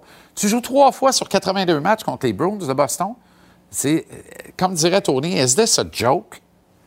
Ben écoute, si la, si la NFL le fait, la, euh, la Ligue nationale va finir par le faire parce qu'ils font tout ce que les autres ligues font. Donc, Intéressant euh, comme point de vue. Éventuellement, on va se rendre là. Oui. Ben, c'est toujours le but des rivalités. C'est ça que tu veux voir. Tu sais, regarde la game hier. Les gens veulent voir ça. C'était du hockey. Tu sais, le Canadien a joué un de ses bons matchs, je trouve, cette année. Et ça a pris la meilleure équipe de la Ligue pour voir ça. Donc, je Ils pense... perdent 4-2, filet désert. On a été dans le coup. Exact. Puis, euh, sais, je pense que peu importe où t'es où dans le classement, t'as l'impression que t'affrontes les, les Browns si tu joues en finale. C'est pas compliqué, ça a toujours été ça. Je pense que les partisans aimeraient voir le Canadien jouer contre des équipes qui... Et les rivalités, c'est comme ça qu'ils sont créées aussi. Et rappelez-vous, quand les Nordiques vénérables de leur État euh, croupissaient dans les bas-fonds et réclamaient dans les hauteurs du repêchage année après année, euh, et qu'ils alignaient un certain Dan Lambert comme joueur régulier sur la troisième paire de défense. C'était haut comme le comptoir ici? J'ai joué avec Lambeau. Ben, écoute, il y avait des lunettes double foyer avec un élastique qui les tenait. Il Euh, jouait avec ça dans la Ligue nationale, je sais, je sais. régulier sur une troisième paire de défense. Là. Ouais, Je dirais ouais, pas avec qui, parce que c'était avec notre estimé collègue Stephen Finn. C'est vrai. Et Stephen ramassait tous les dégâts de Dan Lambert, qui est un fichu de bon gars, qui est devenu tout un Ah coach d'ailleurs. Ah ouais. Et là n'est pas le point. Tu avais ça, et pourtant, dans les huit matchs contre le Canadien, de un, le sang coulait, et de deux, Québec avait une bonne chance de battre le Canadien à chaque fois qu'il les affrontait, comme le Canadien a une bonne chance de battre les Bruins Mm. Exact. hier avec sept gars de Ligue américaine sur 20. Puis c'est les genres de matchs qu'en tant que joueur, t'encercles dans ton euh, calendrier, puis que t'es prêt. Tu, t'as- tu- comme tu dis, des fois, t'as pas la meilleure équipe, mais quand tu joues contre les meilleurs, tu t'organises pour avoir la meilleure performance. Puis c'est ça qu'on veut voir euh, les partisans aussi. Puis euh, ça serait le fun que ça revienne à, à ce, ce genre de format-là. Tu sais, les Browns, là, tu parles. Les, les Browns n'ont pas pris les Canadiens à légère hier. Moi, moi je trouve que Boston. trouve pas non plus. Boston, c'est pour ça qu'ils- pour ça c'est la meilleure équipe dans la Ligue nationale. Parce qu'ils sont arrivés à Montréal, puis les Canadiens ont joué une excellente rencontre, mais j'ai pas vu les Browns. Les Browns ont travaillé comme s'ils avaient joué contre n'importe quelle autre équipe à travers la Ligue nationale. Ils ont trouvé une façon de gagner. Pour moi, les grandes équipes. Et cette année, Boston, j'en ai fait beaucoup de matchs. C'est incroyable. Il y a toujours une façon qu'ils vont aller chercher un but quand, quand c'est le temps. Et là, le, de- le dernier but, naturellement, c'est Bergeron. Mais il l'a dit, c'est un jeu préétabli, ça. Ouais. Ça a fonctionné. Mais Boston, pour moi, c'était le modèle cette année, comment aller gagner des matchs de hockey soir après soir contre différents adversaires, différents systèmes de jeu. C'est exceptionnel d'aller voir aller. Ben, c'est sûr qu'ils ont bâti une équipe de cette manière-là. Puis je suis sûr qu'à l'interne, les, euh, les leaders, de ce, les meneurs de cette organisation-là font en sorte de garder tout le monde bien aligné sur euh, les pratiques, les entraînements, garder des standards élevés pour faire en sorte que chaque soir, tu es présent. Puis comme tu le dis, on n'a pas vu Boston euh, lever, le, lever le pied de l'accélérateur cette année. Puis c'est ça que moi, je serais inquiet là, si... Ben euh, oui. si, Ça euh, rejaillit sur tout un coach, Jim Montgomery. Exact. Et lui, il faut qu'il soit en nomination, certainement. Faut Ça compte. gagne. Ben, il faut qu'il gagne. En fait, les trois nommés au coach de l'année devraient être Jim Montgomery, Jim Montgomery, puis Jim Montgomery. Ouais. Fait qu'il n'y a pas de débat, là. Il y a pas, il y a- C'est lui. Non, je suis d'accord avec toi. Bruce Parce que- Cassidy était dans la conversation à un moment donné. Là. Ben, euh, oui, Oui. absolument. Oui, avec raison. Mais de part d'où il vient, parce que tu peux pas lui donner le Masterton. Tu comprends? Oui. J'en parlais hier, mais je donnerais le À Masterton Montgomery, aussi. Ouais. Ben oui, Il revient de très loin. c'est fou raide. Ouais, c'est incroyable. D'accord. Et sa bataille continue. C'est une maladie Ah dont on ne guérit pas. Donc, ton combat, il est quotidien. Exact. Quand je le vois, je le trouve frais, je le trouve beau, je le trouve bien. Il est sharp. Il est tout là. Ouais. Il va dire de quoi être coach ça. Et les gars embarquent dans son selon message. lui, il fait rien. Lui, il fait juste dire vous, vous. OK, c'est à vous, vous. Mais Ouais, je pense qu'il y a plus. un euh, petit peu plus que ça. derrière- Il, est- il est très humble dans. Il y a dans- beaucoup de modestie. Ouais, exact- Absolument. Exactement. OK, Sam Montembeau, là, c'est. Bon, on se pose plus la question, c'est un gardien de la Ligue nationale. On a réglé ce bout-là. Ouais. Mais je suis pas prêt à dire que c'est un numéro un, par exemple. Il est de bonne heure, là. Euh, Je sais pas, vous êtes comme moi. On dirait, on dirait à chaque fois, on, on pense que Montembeau a, joué au-dessus de sa tête depuis le début de la saison. Puis c'est comme si on attend, ça va-tu finir à un moment donné? Puis là, il faut réaliser que non, ça finira pas. C'est un gardien qui est capable de jouer du hockey de ce niveau-là. Et ce que je suis en train de réaliser, c'est que Montembeau est en train de bâtir une constante. Il y a de la constance dans ses performances. Et on dirait qu'à chaque fois qu'il joue, je suis pas en train de le comparer à d'autres grands numéro un, mais je suis rendu, on, on dirait cette année que je suis pas inquiet pour lui. Tu comprends? On, on jouait contre les Browns de Boston, je me suis pas dit, ah, j'espère qu'il se va pas enlever à C'est bien un des seuls. Moi, tout, je me suis dit ça. Ouais. J'ai eu cette réaction-là, mais j'ai entendu un concert toute la journée hier. Est-ce qu'on envoie Montembois à l'abattoir Exactement. contre les Bruins? On avait peur pour lui. On peut s'arrêter d'avoir peur pour lui? Il fait un job. Je pense qu'on est rendu là. Moi, je suis d'accord avec toi. Mais il fait la job et euh, je- pas pour diminuer les, euh, ce qu'il fait, mais faut non, faut pas non plus euh, surfer la vague. Je pense que ce qu'il fait en ce moment et ce qu'il fait de bien, c'est qu'il monte, il monte les marches tranquillement. Il s'établit, il arrive à un plateau, il regarde le prochain set de marches, continue à les monter. Puis c'est ça, faut pas, il brûle pas d'étapes, prend pas un ascenseur jusqu'au euh, dixième étage, le penthouse tout de suite. Il le fait tranquillement, puis c'est ça qui est bon, c'est que tu tu euh, tu t'améliores de match en match et de saison en saison. Puis quand tu arrives à ta deuxième, ou ben, si- c'est- ça fait cinq saisons qu'il est dans la Ligue nationale ou qui, pro, touche, qui est pro, qui, ouais. est pro, Ouais. mais quand tu vas être dans la Ligue nationale pendant deux ans complets, là, tu vas pouvoir dire que tu es établi au complet. là. Mais là, c'est fini là, de dire que là, Allen est obligé de rejouer parce que c'est le vétéran. Allen, s'il joue, c'est parce qu'il mérité de jouer. Je pense que c'est là qu'on est rendu. qu'on est rendu là. Ouais, c'est ouais. ça. Je te dis pas d'asseoir joué- à Allen pendant un mois, Non, pas ça qu'on non, dit. il a joué dans ce film-là, Jake. Là. Oh il a oui. joué dans ce film-là. Il y a un Bill- fois Billington qui a fait ça à Saint-Louis. C'est ça. Exact. OK. Rose, t'as entendu Gary Bettman hier, qui était à Montréal, parler de l'Europe et peut-être de la possibilité de voir le Canadien jouer une paire de matchs à Paris, en Oh! France. Est-ce qu'il faut que je ressorte de la retraite? J'ai pensé à toi, j'ai dit, lui, il veut jouer deux games, c'est sûr. ça, ça vaudrait la peine de se remettre en forme, faire un camp d'entraînement à quelque part, essayer de revenir. Non, mais c'est ça que moi, voir la Ligue nationale, essayer de- de- d'aller en Europe, puis euh, remercier, ben, dans le fond, c'est ça qu'ils font. Ils remercient les partisans européens qui, euh, qui, a- qui amènent qu'il y en a beaucoup. Ligue, parce qu'il y en a beaucoup. Ouais. Écoute, le nombre de personnes qui suivent le hockey en France, il y en a beaucoup.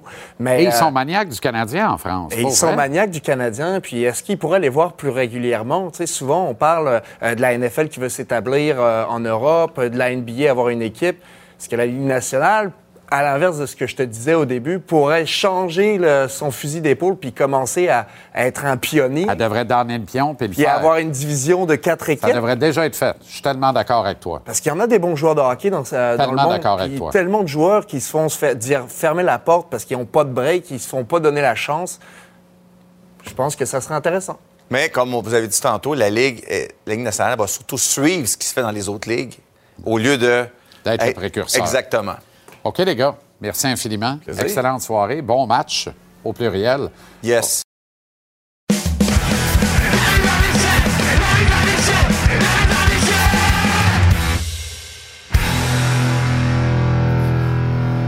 Comment vas-tu, mon cher Renaud?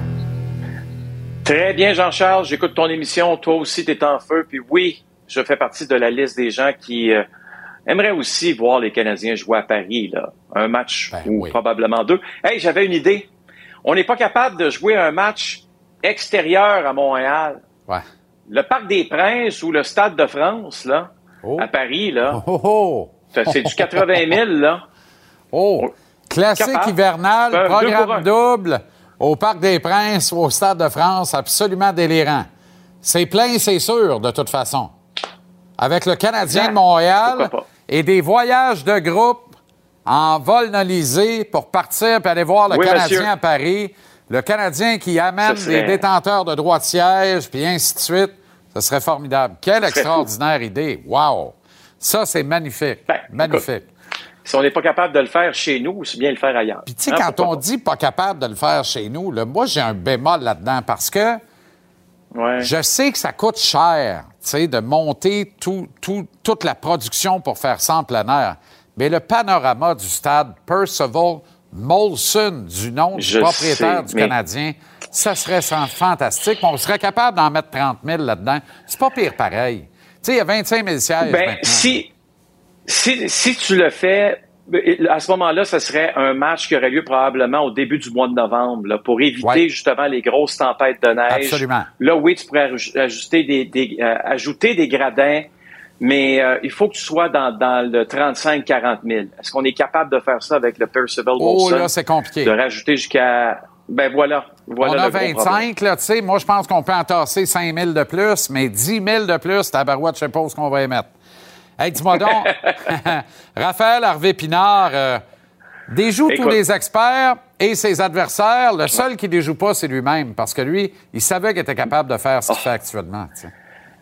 Oui, parce que Raphaël, c'est le Raphaël qu'on a connu à faire ses débuts dans la Ligue nationale l'an dernier, mais rappelez-vous le contexte, contexte COVID, contexte des blessés. C'était difficile.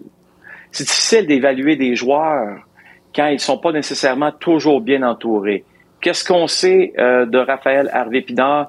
c'est que sa saison dans la Ligue américaine A1, souvent, euh, les rapports que les dirigeants des Canadiens recevaient, c'est meilleur attaquant sur la glace, meilleur attaquant sur la glace. Là, écoute, ça donne quoi? Ça donne ce but dans le match de samedi, comme on vient de voir, très important. Mais tu sais, quand on dit déjoue les experts, là, OK? Je vais te présenter tous les joueurs québécois qui ont été repêchés avant lui en 2019. OK? Samuel Poulain, on, sait ce qui lui arrive malheureusement pour lui. Il a mis sa carrière sur pause présentement. On attend des nouvelles. Jacob Pelletier dans la Ligue américaine connaît beaucoup de succès. Mais les autres, Raphaël Lavoie, Samuel Bolduc, rappelé par les Islanders, ça c'est une belle histoire. Nathan Légaré, Alex Bocage, euh, Félix Bibot, Maxence Guenette. Je suis pas en train de dire que ce ne sont pas des bons joueurs de hockey, mais ils ont tous été repêchés avant Raphaël Harvey-Pinard, qui lui a joué pas mal plus de matchs de la Ligue nationale que tous les joueurs combinés. Parce que le deuxième, c'est Samuel Poulain. Il ne joue plus. Là, Raphaël Harvey-Pinard va disputer, Jean-Charles, son neuvième match dans la Ligue nationale demain. Va disputer son dixième match dans la Ligue nationale samedi. Tu sais, puis je regarde ce qu'il a fait dans le match de samedi soir. Je regarde ce qu'il a fait dans le match d'hier en désavantage numérique. Il a connu de très bons moments avec l'équipe. Euh, écoute, c'est un gars qui, selon moi, a même amélioré son coup de patin par rapport à l'an oui, dernier. Absolument. Donc ça, c'est une bonne nouvelle. Puis aujourd'hui, ben, je le regardais encore une fois travailler avec Martin Saint-Louis à l'entraînement. Écoute, Raphaël Harvey-Pinard, si tu m'avais dit il y a deux, trois ans, Renaud, ce gars-là va jouer, il, va, il va arriver dans la Ligue nationale, puis tu vas le voir, tes yeux vont être sur lui, tu vas voir son efficacité. Je t'aurais dit, je pense que ça va prendre un peu plus de temps que ça. Aujourd'hui, je te dis pas que son poste, il, est assuré dans la Ligue nationale. Bien au contraire, c'est pas ce que je suis en train de dire. Peut-être qu'il va retourner dans la Ligue américaine. Par contre, ce qu'il est en train de faire présentement, c'est que sa carte de visite, qui est très importante à laisser aux dirigeants de l'équipe, il le fait et il le fait de la bonne façon.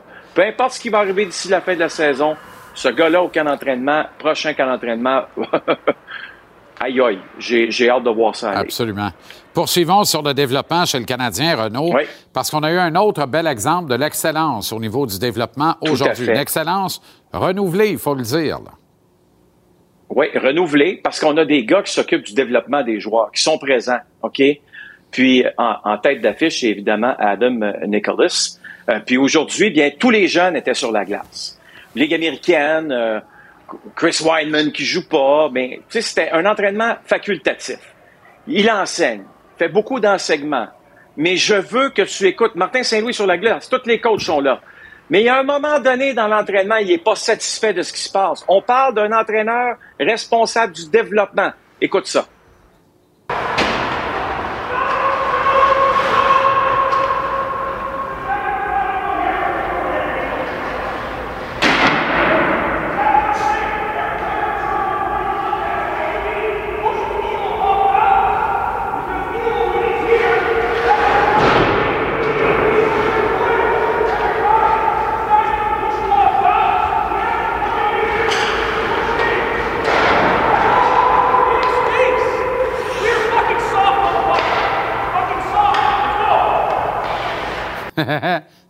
Écoute bien. On, dirait, on dirait Paul Bearer, le gérant du Undertaker dans le ben, temps. écoute, mais j'en ai vu des coachs là, responsables du développement des joueurs. Il fait tout un job, lui, en passant. Là, OK? Adam. Mais il est exigeant. Il en veut plus. Il est, le souci du détail. You are F soft with the puck. Ouais. Vous êtes mou. Pas des paroles qu'on entend souvent, ça. Mais c'est quoi? Chapeau, ça mérite d'être fait de la bonne façon et c'est fait présentement de la bonne façon. Formidable. Merci infiniment, Renaud. Bonne soirée et à demain. Salut. À demain.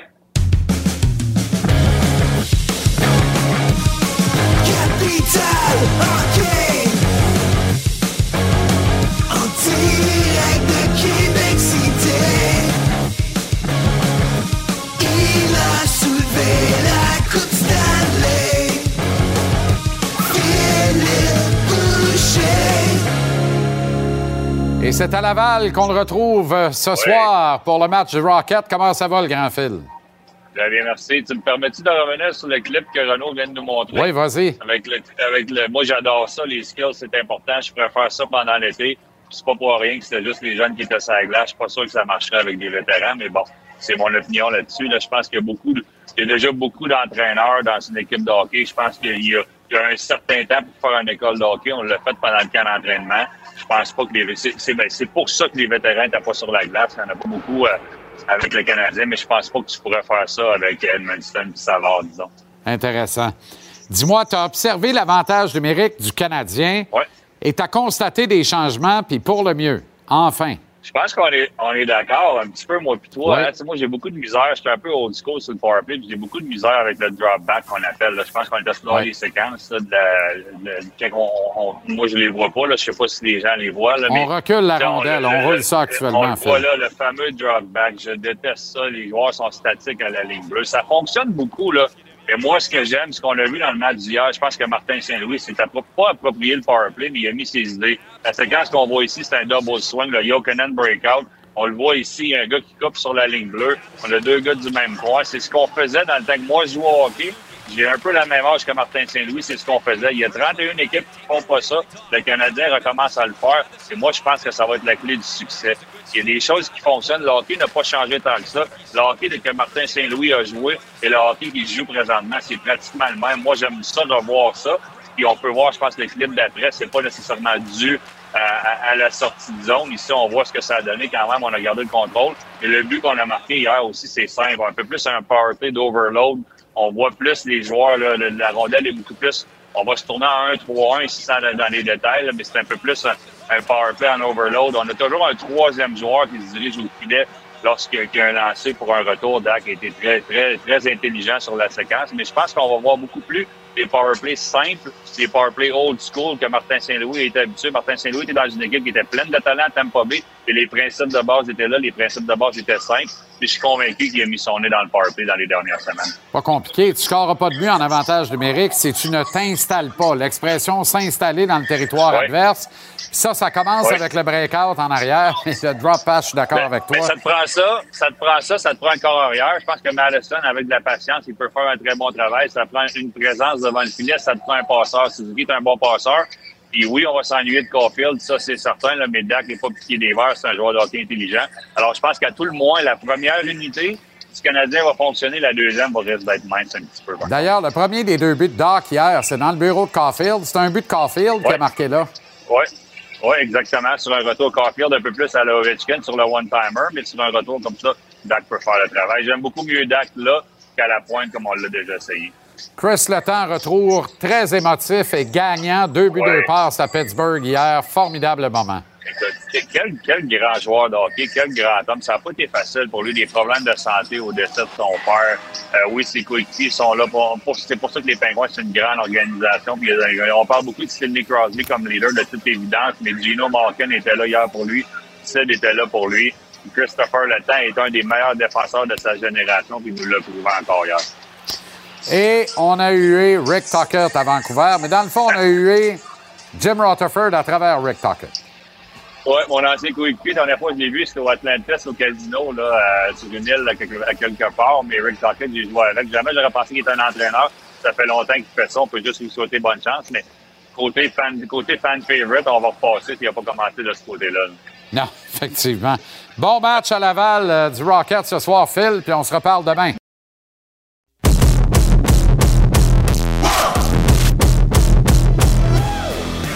Très, très heureux, honoré de terminer l'émission ce soir en grande entrevue, milieu de semaine. Dans cette série, on reçoit le patron hockey des remparts de Québec, Patrick Roy. Patrick, merci d'être là. Comment ça va? Ça va très bien, Jean-Charles.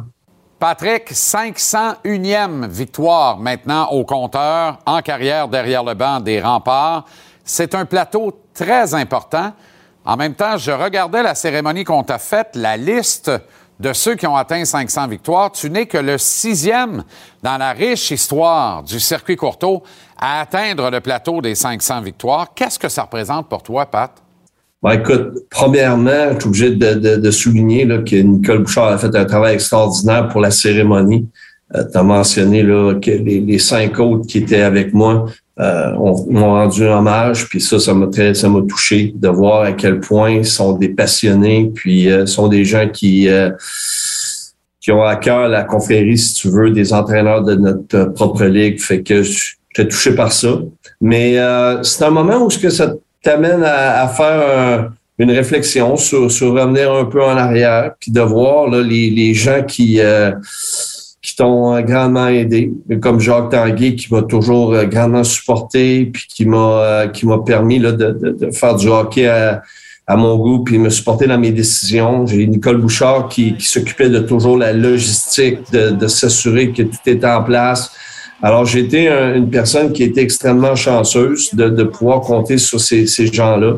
Puis évidemment, tu as les joueurs. Je veux dire, oui, il y a le staff d'entraîneurs, les, les assistants coachs, etc., qui m'ont qui m'ont supporté, mais les joueurs pour lesquels j'ai eu la chance de, de, travailler puis de, euh, d'échanger avec eux. Alors, mon focus est beaucoup plus à ce niveau-là que sur le fait là, de, ramasser la 500e victoire, de voir euh, des jeunes qui arrivent avec nous, qui sont dédiés, euh, qui veulent qui veulent grandir, non seulement comme des joueurs de hockey, mais aussi comme des citoyens, puis de, de, de devenir des des personnes qui, euh, qui vivent pleinement cette expérience-là, puis de leur permettre en même temps, tu sais, de, de, de, de profiter de, de, de, de, de, ce séjour avec les remparts, que ce soit les remparts ou la Ligue d'hockey junior majeur du Québec, et de travailler, si tu veux, en groupe, euh, dans la collectivité. Puis euh, quand tu regardes l'ensemble de l'œuvre, une fois que c'est terminé, ces jeunes-là profitent autant comme, comme citoyens que comme joueurs de hockey. Euh, peu importe la sphère dans laquelle tu vas travailler euh, après, que ce soit dans le hockey ou un autre domaine, bien le, travail d'équipe, de travailler en équipe, de, de, de, travailler, de travailler sous pression en équipe, de trouver une façon de, de performer. Alors, toutes ces choses-là vont faire en sorte que je pense que nos joueurs profitent de, de tout ça. Puis, je leur, ai, je leur en, je leur en suis extrêmement reconnaissant de tout ce qu'ils ont pu apporter à nous comme euh, organisation. Pat, tu as parlé euh, de tes collègues entraîneurs, euh, de tes joueurs également. Euh, parmi tes collègues entraîneurs, je pense à Yannick Jean, qui est dans le groupe des six encore actifs qui ont atteint le plateau des 500 victoires. mais ma question concerne l'avenir du hockey amateur québécois. Je me demande si tu es, si tu es inquiet de la situation du côté du hockey amateur québécois, Pat. tu sais, il n'y a pas si longtemps, un coach sur trois de la Ligue nationale avait fait ses classes dans le circuit courteau. Euh, et donc, on, avait l'impression qu'on avait force de loi, que les petits gars d'ici, on en prenait soin. Là, tu regardes autour de la table de recrutement, il n'y a plus bien ben de recruteurs purement québécois, il n'y a plus beaucoup de coachs québécois, il n'y a plus de GM québécois ou à peu près. Bref, qui parle pour les petits gars d'ici? L'impression qu'on est de plus en plus noyé dans la mer des universitaires américains. Euh, notre voix n'est plus forte autour des tables de négociation. Bref, est-ce que tu es inquiet de l'avenir de notre hockey amateur, Pat? Non, pas tant. Euh, c'est sûr qu'un directeur général qui arrive dans une équipe X, ben lui va emmener ses, amis avec lui, va emmener les gens qu'il connaît. Alors, c'est sûr qu'à ce moment-là, il y a certaines personnes qui vont être avantagées, mais je regarde là, les gens qui, euh, qui roulent leur boss, qui ont, qui ont travaillé dans la Ligue de hockey euh, junior majeur du Québec, euh, ou des gars qui viennent de, de soit de Montréal. Jim Montgomery, exemple, lui, c'est un gars de Montréal qui, que oui, a évolué là, dans les collèges américains, tout ça, mais il y a quand même, c'est quand même un gars de, de, de Montréal. Tu des gars comme Gérard Galland. je regarde un gars comme Pascal Vincent. Je regarde un gars comme Ben Gou. Je regarde André Tourini. il y en a plusieurs qui réussissent. Puis, écoute, je me souviens, Alain Vigneault m'avait dit, tu sais, Pat, il y a juste 32 coachs dans la Ligue nationale. Fait que c'est un privilège de pouvoir être là-dedans. C'est pas facile pour personne. Mais en même temps, je pense que euh, euh, les Québécois se, se tirent bien l'affaire dans ça. Puis euh, sais, je regarde un gars comme Stéphane Julien, je regarde un gars comme Yannick. C'est des gars qui vont sûrement là, euh, recevoir un appel éventuellement. Puis, ça sera à eux de décider s'ils ont le goût de, tenter l'aventure, que ce soit la ligne américaine ou la ligne nationale. Euh, des fois, c'est un, un cheminement qui doit être fait. Ben Group passe par la ligne américaine. Puis euh, ça fait un bout de temps qu'il est à Syracuse, mais malheureusement pour lui, il y a un gars qui s'appelle John Cooper qui fait un travail extraordinaire avec Tampa Bay. Alors, euh, puis je pense pas que John Cooper est sur le bord de perdre sa job, au contraire. Mais euh, c'est ça. Puis c'est un rôle qui est c'est un rôle qui est passionnant, puis c'est un rôle qui qui est pas facile à décrocher. Puis lorsqu'on l'a, ben faut en profiter. Actuellement, Patrick, là, tu fais deux jobs, le coach et DG. Pas vraiment GM. Moi, je bâtis l'équipe. C'est Nicole, qui, Nicole Bouchard est pas mal le, DG de l'équipe. Au niveau de logistique, etc., c'est elle qui. Je, je suis un peu gâté. là. Euh, c'est pas toujours évident de faire les, deux fonctions si tu as à, t'occuper du le, ce qui se passe au jour le jour. Oui, puis je suis certain que, Nicole, là, qui n'est pas loin de toi, euh, dirait qu'elle est gâtée, elle aussi, d'ailleurs. euh, mais ma question par rapport à ce que tu fais maintenant et à l'avenir, c'est est-ce que tu as encore des attentes? Est-ce que tu as des, des, intentions? Euh, je crois savoir que, le, que le téléphone a sonné par le passé, qui risque de ressonner également. Est-ce que ça te trotte en tête? Est-ce que tu t'en fais un peu avec ça? Puis ma sous-question, c'est si on t'offrait la liberté de devenir dans la Ligue nationale ou coach ou directeur général, euh, lequel des deux mandats tu prendrais, Patrick? Pour répondre à ta première question, euh, je m'en fais pas de temps avec ça. Oui, j'ai eu des, oui, j'ai eu des appels à un moment donné. Puis euh, euh, aujourd'hui, je comprends le contexte. J'ai fait une entrevue avec Ottawa, j'ai rencontré d'autres équipes, une autre équipe entre temps. Puis mais euh, je comprends aussi le, contexte, puis je comprends comment ça fonctionne, puis je respecte toujours le processus. Euh, c'est sûr qu'il y a une partie de moi qui, qui va toujours écouter. Écouter, ça veut pas dire qu'on va accepter le, le, défi. Écouter, ça, veut dire qu'on on va va prendre le temps de, de, de, de, se renseigner puis de voir c'est quoi le, c'est quoi l'approche de l'équipe, puis si ça peut être un fit pour moi, etc. Mais en même temps, je veux dire, euh, les deux postes me passionnent. Euh, est-ce que je rêve encore à la ligne nationale? Je dois, je dois être honnête, de moins en moins. Puis euh, je me plais beaucoup là, dans, dans, dans, ma situation actuelle avec les remparts. À la fin de la saison, si Simon a le goût de, de, de, vivre cette expérience-là, ben, je, vais, je vais lui laisser la place, puis je vais accumuler la fonction de directeur général. Fait que, mais pour moi, c'est c'est c'est une passion le puis ça a toujours été comme ça. Puis, je, je, je, te mentionnais ce matin lorsqu'on se parlait ensemble à la radio. Euh, pour moi, c'est à ma dernière saison dans la Ligue nationale, j'avais 8,5 millions. Ça aurait été facile pour moi de dire, ben, oui, oui, je vais mettre ça à liste des blessés, puis je vais collecter mon, mon, mon, mon chèque de paye. Ou à ma dernière saison comme entraîneur-chef avec l'Avalanche, j'aurais pu faire euh, laisser couler le, le, temps, puis être congédié, puis mais ça n'a jamais été moi, ça. Moi, je suis un gars de passion. Je suis une personne qui, fait ça pas, pas par euh, pas par besoin, mais le besoin pour moi, c'est de, de venir à l'aréna, travailler avec les jeunes, de redonner à mon sport. Puis c'est comme ça que, que, que, je le vois. Alors, pour, euh, pour moi, c'est L'hockey, c'est quelque chose, c'est un sport qui, qui m'a permis de, de, de, de, vivre des, des moments très forts comme joueur, puis me permet aussi de vivre des moments très forts comme entraîneur. On va parler un peu du, du Canadien, si tu permets, et particulièrement de Samuel Montembeau, euh, qui est un pur produit de la Ligue de hockey junior majeur du Québec et de l'excellence du programme de hockey Mauricie euh, également. J'ai une réflexion depuis quelque temps et depuis qu'on voit Montembeau éclore littéralement, j'aimerais t'entendre là-dessus. Tu sais, à, mon sens, un gardien issu des rangs universitaires américains, quand il passe chez les professionnels, il vient d'avoir à peu près 25-30 départs par année en moyenne dans, dans son stage avancé vers les rangs professionnels. Alors qu'un gardien qu'on développe dans le hockey junior canadien, lui, c'est un gars de minimum 45 départs par saison, souvent 50, 55, ça peut aller à 60, dépendant comment tard veille son équipe euh, en série éliminatoire. Et j'ai l'impression que quand ils arrivent professionnels, c'est un ajustement épouvantable pour eux autres de tomber à 10, 15, 20 départs par saison.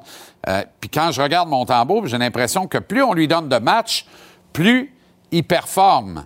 Alors, est-ce que, est-ce que je rêve ou dans le cas de Montembeau, le fait d'obtenir des départs en succession nous permet de voir l'étendue de son talent et ça l'aide à trouver ses lettres de noblesse au niveau de la Ligue nationale? Moi, je pense que la formation qu'il a eue l'a aidé grandement à être ce qu'il est aujourd'hui. Ça, j'ai aucun doute dans mon esprit. Je peux parler pour moi, je peux pas parler pour les autres, évidemment, mais lorsque j'étais à Granby, j'en avais des longs, j'en avais beaucoup de lancers. Puis, euh, je me rappelle, euh, ma première saison à 17 ans, j'avais joué beaucoup de matchs. Puis, à un moment donné, j'étais fatigué euh, physiquement et mentalement. Puis euh, à l'époque, on m'avait dit ben faut que tu continues, puis faut que tu pousses, puis puis je te dirais que ça m'a ça m'a aidé là, lorsque je suis arrivé dans la Ligue nationale à apprendre à jouer des matchs, à apprendre à, avoir un calendrier chargé. Puis le plus dur pour un gardien de but, c'est souvent c'est euh, c'est de rembarquer après une défaite, puis de rembarquer après une deuxième, puis une troisième défaite. Là, c'est là qu'on voit le caractère de l'individu. Puis suis obligé de te dire que Motambo, il est impressionnant, là. Mais François Allaire, moi, c'est drôle parce que durant l'été, on, on s'était croisés, François puis moi. Puis euh, il, y avait, il y avait en haute estime euh, Motambo beaucoup. Puis euh, il parce que lui, il, avait, il était dans l'organisation, si on se souvient, des Panthères. Alors, ça lui a fait de quoi de le voir partir. Puis, euh, selon lui, c'était un bon coup de Bergevin. Moi, je trouvais que Motambo se faisait battre souvent sur des tirs directs. Puis ça, c'était le petit côté qui, que je trouvais un peu agaçant. Mais je dois avouer là, que depuis, euh, depuis un bon bout de temps, là, les tirs directs rentrent pratiquement plus. Puis euh, il contrôle bien ses rebonds. Alors, euh, je voulais dire que François avait raison sur ce, sur ce côté-là. C'est un jeune qui est en progression. Puis des fois, il y en a qui se développent plus tard que d'autres mais euh, il est en train de, de, de, de, se gagner une place dans la Ligue nationale, puis chapeau à lui.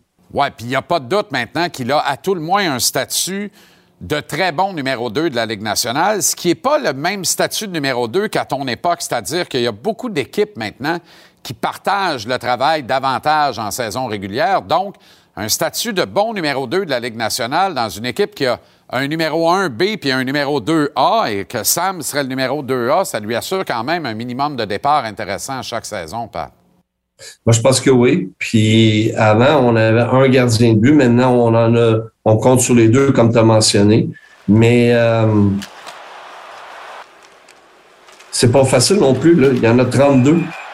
Puis euh, il y en a en masse des gardiens de but. Fait que pour lui de, se créer une place puis de, challenger le, numéro un, qui était Allen, moi je trouve qu'il fait vraiment bien ça. Puis euh, je pense qu'il peut être fier de lui-même. Puis euh, c'est le défi qui, qui, est devant lui de de forcer l'organisation à le faire jouer. Puis c'est un peu le message qu'on fait aussi, nous autres, avec les remparts, avec nos deux gardiens. On dit souvent au deuxième, ben, c'est ton défi à toi de, challenger le, plus, le, numéro un, puis de, le forcer, de nous forcer à te faire jouer. Puis je pense que Motambo a justement réussi ça, de, de, de forcer la main aux Canadiens. Puis malgré la blessure de Allen, je pense que le Canadien aurait possiblement, peut-être pas tous les matchs, mais il a sûrement donné beaucoup de, de, de matchs à, à Motambo. Question un peu plus philosophique maintenant parce que euh, je sais que, tu aimes bien ça notamment, puis euh, tu te remémorais là, Grenby et, et, le nombre de rondelles que tu as reçues, puis tu as raison parce que j'ai l'impression que moi, quand tu me parles, toi, de Grenby, je trouve que ça sent le Robert, ça sent le caoutchouc. Euh, il y a beaucoup de gardiens qui, dans un stage de développement élite comme ça, quand la fatigue physique arrive et que la fatigue mentale embarque, souvent à la croisée des chemins, ben, ils vont devenir autre chose qu'un gardien de la Ligue nationale. C'est pas nécessairement parce qu'ils sont plus faibles mentalement, ils ont juste peut-être pas le profil pour devenir un gardien de la Ligue nationale. Euh, dirais-tu d'une part que toi, ça t'a aidé, Granby, à te former pour ce qui allait suivre ensuite? Puis en même temps, quand tu arrives à 20 ans à Madison Square Garden en 1986 dans les séries, et que tu entends les Rua, Rua, Rua, et que on te bombarde de lancer de partout de la part des Rangers, le bombardement en règle, tu le connais, il n'y a pas de problème. C'est juste ta capacité mentale rendue là d'oublier les Rua, d'oublier que tu es dans une enceinte mythique qui a 20 000 personnes et de te concentrer sur toi, la rondelle et le travail que tu as à accomplir, soit de l'arrêter. Je pense qu'il y a un trait de caractère qu'on développe dans, dans la compétition. Ça, il n'y a, y a, pas de doute. Je veux dire, mon cheminement n'a pas toujours été un cheminement facile, que ce soit au niveau midget où la première année média, j'ai été retranché euh, du 3A, du 2A. Euh, après ça, j'ai dû me battre pour faire le, le, le, junior majeur, que ce soit au niveau euh, de média 3, c'est-à-dire, puis après ça, junior majeur, ça a été des, des saisons en dents en ce qui me concerne. Moi, ma grosse rencontre, c'est François Allaire c'est la personne qui, à l'époque, un entraîneur des gardiens de but, c'était rare, puis il n'y en avait pas beaucoup d'équipes qui avaient des, des, des, entraîneurs de gardiens de but. Alors moi, ma rencontre avec François Allaire a été, là, pour moi, un point tournant de ma carrière. J'aurais été repêché par une autre organisation. Je suis convaincu que le cheminement n'aurait pas été celui que j'ai connu. Alors, le fait d'avoir travaillé avec François, puis de croyait beaucoup en mon style, croyait beaucoup en ma, à, ma façon de jouer, puis il a développé mon style, il m'a aidé. François Allaire a joué un méga rôle là, dans, mes succès puis dans ma façon d'être. Mais tu as raison, oui, ça va au-delà de, de, juste la technique. Il faut avoir le, le, les traits de caractère pour pouvoir passer à travers, exemple au Madison Square Garden. Mais ça, c'est un match honnêtement, là, que, que, que, je me suis. ça arrivé peut-être deux, trois fois dans ma carrière où j'étais dans une. On appelle ça dans cette fameuse zone là, où ce que tout fonctionne, puis t'as beau. Euh, tu peux te virer de bord, puis la rondelle va te coller sur ton, sur ton bloqueur. Pourquoi c'est comme ça ce soir-là? T'as aucune idée. Puis que Claude Lemieux s'en vient, puis bang, il marque un but en prolongation, puis whoop, ben, la série est rendue 3-0 pour le Canadien. Ben, oui, il y a du caractère là-dedans, mais il y a aussi un facteur chance, on va dire. Mais euh, pour moi, je te dirais, Jean-Charles, oui, les, obstacles m'ont aidé à être meilleur, mais le fait d'avoir rencontré un gars comme François Allaire a été vraiment un point tournant dans ma carrière. Parlons un peu de, tes petits gars, hein, parce que c'est pas mal ça. Nathan Gaucher, euh, notamment, qui assurément va frapper à la porte de la Ligue nationale euh, l'an prochain. Euh, c'est une année charnière, c'est une année euh, importante, Patrick, qui, pour laquelle tu es revenu certainement parce que à ta réflexion de partir ou rester à la fin de la dernière saison, tu ne pouvais pas quitter le même groupe de leaders qui se préparait à revenir cette année de la façon dont ça s'était terminé. Donc, vous êtes tous là et on le sent bien pour terminer la job, mais Comment tu la vis, cette dernière saison-là, Pat, derrière le banc? Ben écoute, ça, a commencé par Jacques Tanguay qui m'avait demandé de revenir pour un deuxième séjour avec l'équipe. Je ne peux pas laisser tomber Jacques. Euh, par la suite, évidemment, on a, on a, on a rebâti l'équipe, on était chercher des, des jeunes, puis aujourd'hui, ils sont à maturité. C'est sûr que la défaite de l'année passée avait, vraiment fait mal, puis le fait d'aujourd'hui de, de, recontinuer avec eux autres, il était hors de question de laisser tomber ce groupe-là, puis c'est un groupe qui est très spécial, puis il y en a plusieurs d'entre eux qui, euh, selon moi, vont réussir une carrière professionnelle. Ça, j'ai aucun doute dans mon esprit. Puis aussi, il y en a d'autres qui vont réussir dans d'autres domaines parce que vraiment des, des, des, jeunes qui sont vraiment disciplinés, des jeunes qui, euh, qui travaillent extrêmement bien dans la collectivité, puis dans le concept d'équipe. Puis, tu sais, c'est ça l'après-carrière d'un joueur de hockey, c'est d'être capable d'être fonctionnel dans la société. Puis ces joueurs, cette gang-là va, va, sans l'ombre d'un doute, là, la majorité vont bien réussir, que ce soit au hockey ou dans un autre domaine. Mais euh, tu as mentionné un gars comme Nathan, mais tu as des gars comme Zach, tu as des gars comme euh, Théo, tu as des gars comme euh, euh Nazi, Evan Nass, Rousseau dans le filet, je dirais Langlois. On a, on a vraiment une belle équipe, on a vraiment une belle chimie, on a vraiment des joueurs qui, qui veulent réussir puis qui sont très dédiés et disciplinés à le faire. Est-ce que c'est ça ta plus grande fierté, dans le fond, quand tu te dévoues à ce que tu fais depuis plus de 15 ans derrière un banc d'une équipe junior, à faire de l'autobus, manger du poulet fret, les motels un peu plus cheap, euh, de prendre des kids immatures, presque prépubères, et de les voir devenir des bons citoyens du monde, de les voir devenir des hommes, dans le fond. Est-ce que c'est ça qui te rend le plus fier, Pat? Écoute, oui, à des moments j'ai été plus. Je te donne un exemple. Jonathan Marcheseau. J'étais plus dur avec Marchi, mais à chaque fois que je le vois, il est content de moi. Puis je pense qu'aujourd'hui, il comprend ce que j'essayais de faire avec lui. Euh, Est-ce qu'on a toujours la bonne recette? Non, mais elle vient du cœur. Puis c'est même qu'on essaie de, de, de, de, rendre nos joueurs meilleurs. Mais euh, je reçois encore des appels de nos anciens, Brent Aubin ou, euh, ou euh, des Bergerons, des Robillard, etc., quand je les croise, que ce soit Joey Ryan, quand il, est venu ici, Enrico Polos, des, des, gars comme ça, Vlasic. Je fais erreur de commencer à, nommer des noms parce qu'on va en oublier, mais tous ceux avec pour lesquels ils ont joué pour les remparts, a toujours gardé une certaine proximité, puis de, fait de les revoir, puis etc. C'est toujours un plaisir pour moi, mais en même temps, le groupe qu'on a présentement, c'est un groupe qui est très spécial, puis qui est vraiment en mission pour justement connaître la meilleure saison possible. Dis-moi donc, dans la dernière période de transaction euh, dans le Q, quand tu voyais ton ami Louis Robitaille à Gatineau compléter transaction par-dessus transaction, à un moment donné, as-tu envie de pogner le téléphone en disant Je t'appelle pas pour faire un trade, t'appelle te dire de te calmer les nerfs, c'est notre année à Québec. Je me dis que si Louis faisait des transactions, c'est parce qu'il devait penser qu'on était encore une petite coche en avant. Fait que je voyais ça de bonne guerre. Mais écoute, quand on est dans notre cycle, il faut en profiter. Puis euh, je pense que Louis a jugé que c'était le bon moment, que ce soit Québec, euh, j'aurais dû nommer les autres avant, mais que ce soit Victoriaville, Sherbrooke, euh, Gatineau, Halifax ou nous, je veux dire, ça va être, ça va être très relevé. Là. Je, pense que les amateurs de hockey junior vont triper dans les séries d'ici la fin de la saison et dans les séries éliminatoires. Ça va être du hockey très relevé, puis ça va être vraiment des bons matchs. Moi, j'ai vraiment l'impression qu'on va assister. Tu sais, l'an dernier, c'était des bonnes séries. J'ai l'impression qu'on va assister aux meilleures séries depuis très longtemps cette année. Ça va être très relevé. Après la COVID, où on a joué les 3 de 5, tu as raison. on a quand même, quand même réussi à faire quelque chose de, très bien. Mais je pense que cette année, là, de retour au 4 en 7, puis etc., je pense que ça va être excitant pour l'amateur de junior. Pat, c'est toujours un plaisir. On court voir tes remparts au Centre Vidéotron à Québec, une horde de très bons jeunes joueurs, des bons talents de la Ligue nationale en devenir et des bons hommes en devenir tout court dans notre société. On court te voir coacher pendant que c'est encore possible de le faire d'ailleurs, que ce soit à Québec au Centre Vidéotron ou dans les autres buildings du circuit.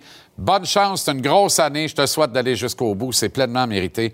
Merci encore une fois d'avoir pris le temps. Bonne continuation, Pat. plaisir, Jean-Charles. Merci beaucoup. Alors voilà comment on a vu votre mercredi de sport ici à JC. Mais il ne fait que commencer. Programme double LNH. 19h dans quelques secondes. Les Islanders de Long Island contre les Sénateurs à Ottawa. Ce sera suivi à 21h30. Des Blue Jackets de Columbus. Est-ce que Mathieu Olivier va se battre dans un quatrième match de suite? Il visite Connor McDavid, Leon Draisaitl et le reste des Oilers d'Edmonton. Parallèlement à TVA Sport 2, Royals de Reading contre les Lions au Colisée Vidéotron de Trois-Rivières et à 21h30, WWE Raw avec Pat Laprade et Kevin Raphaël. Je vous convie à récupérer JC où vous voulez, quand vous voulez, télécharger l'application Cube pour y arriver. L'émission est mise en ligne tous les soirs vers 19h30 sans les interruptions. Merci à une équipe formidable en régie sur le plateau, surtout. Merci à vous d'être là de plus en plus nombreux chaque jour. Ça nous fait chaud au cœur. À demain, 17 h, alors qu'on met la table pour le duel entre le Canadien et les Red Wings. Deux autres originaux, 6. Et on met la table comme il se doit ici à JC. Salut, bonne soirée, bon match au pluriel et à demain.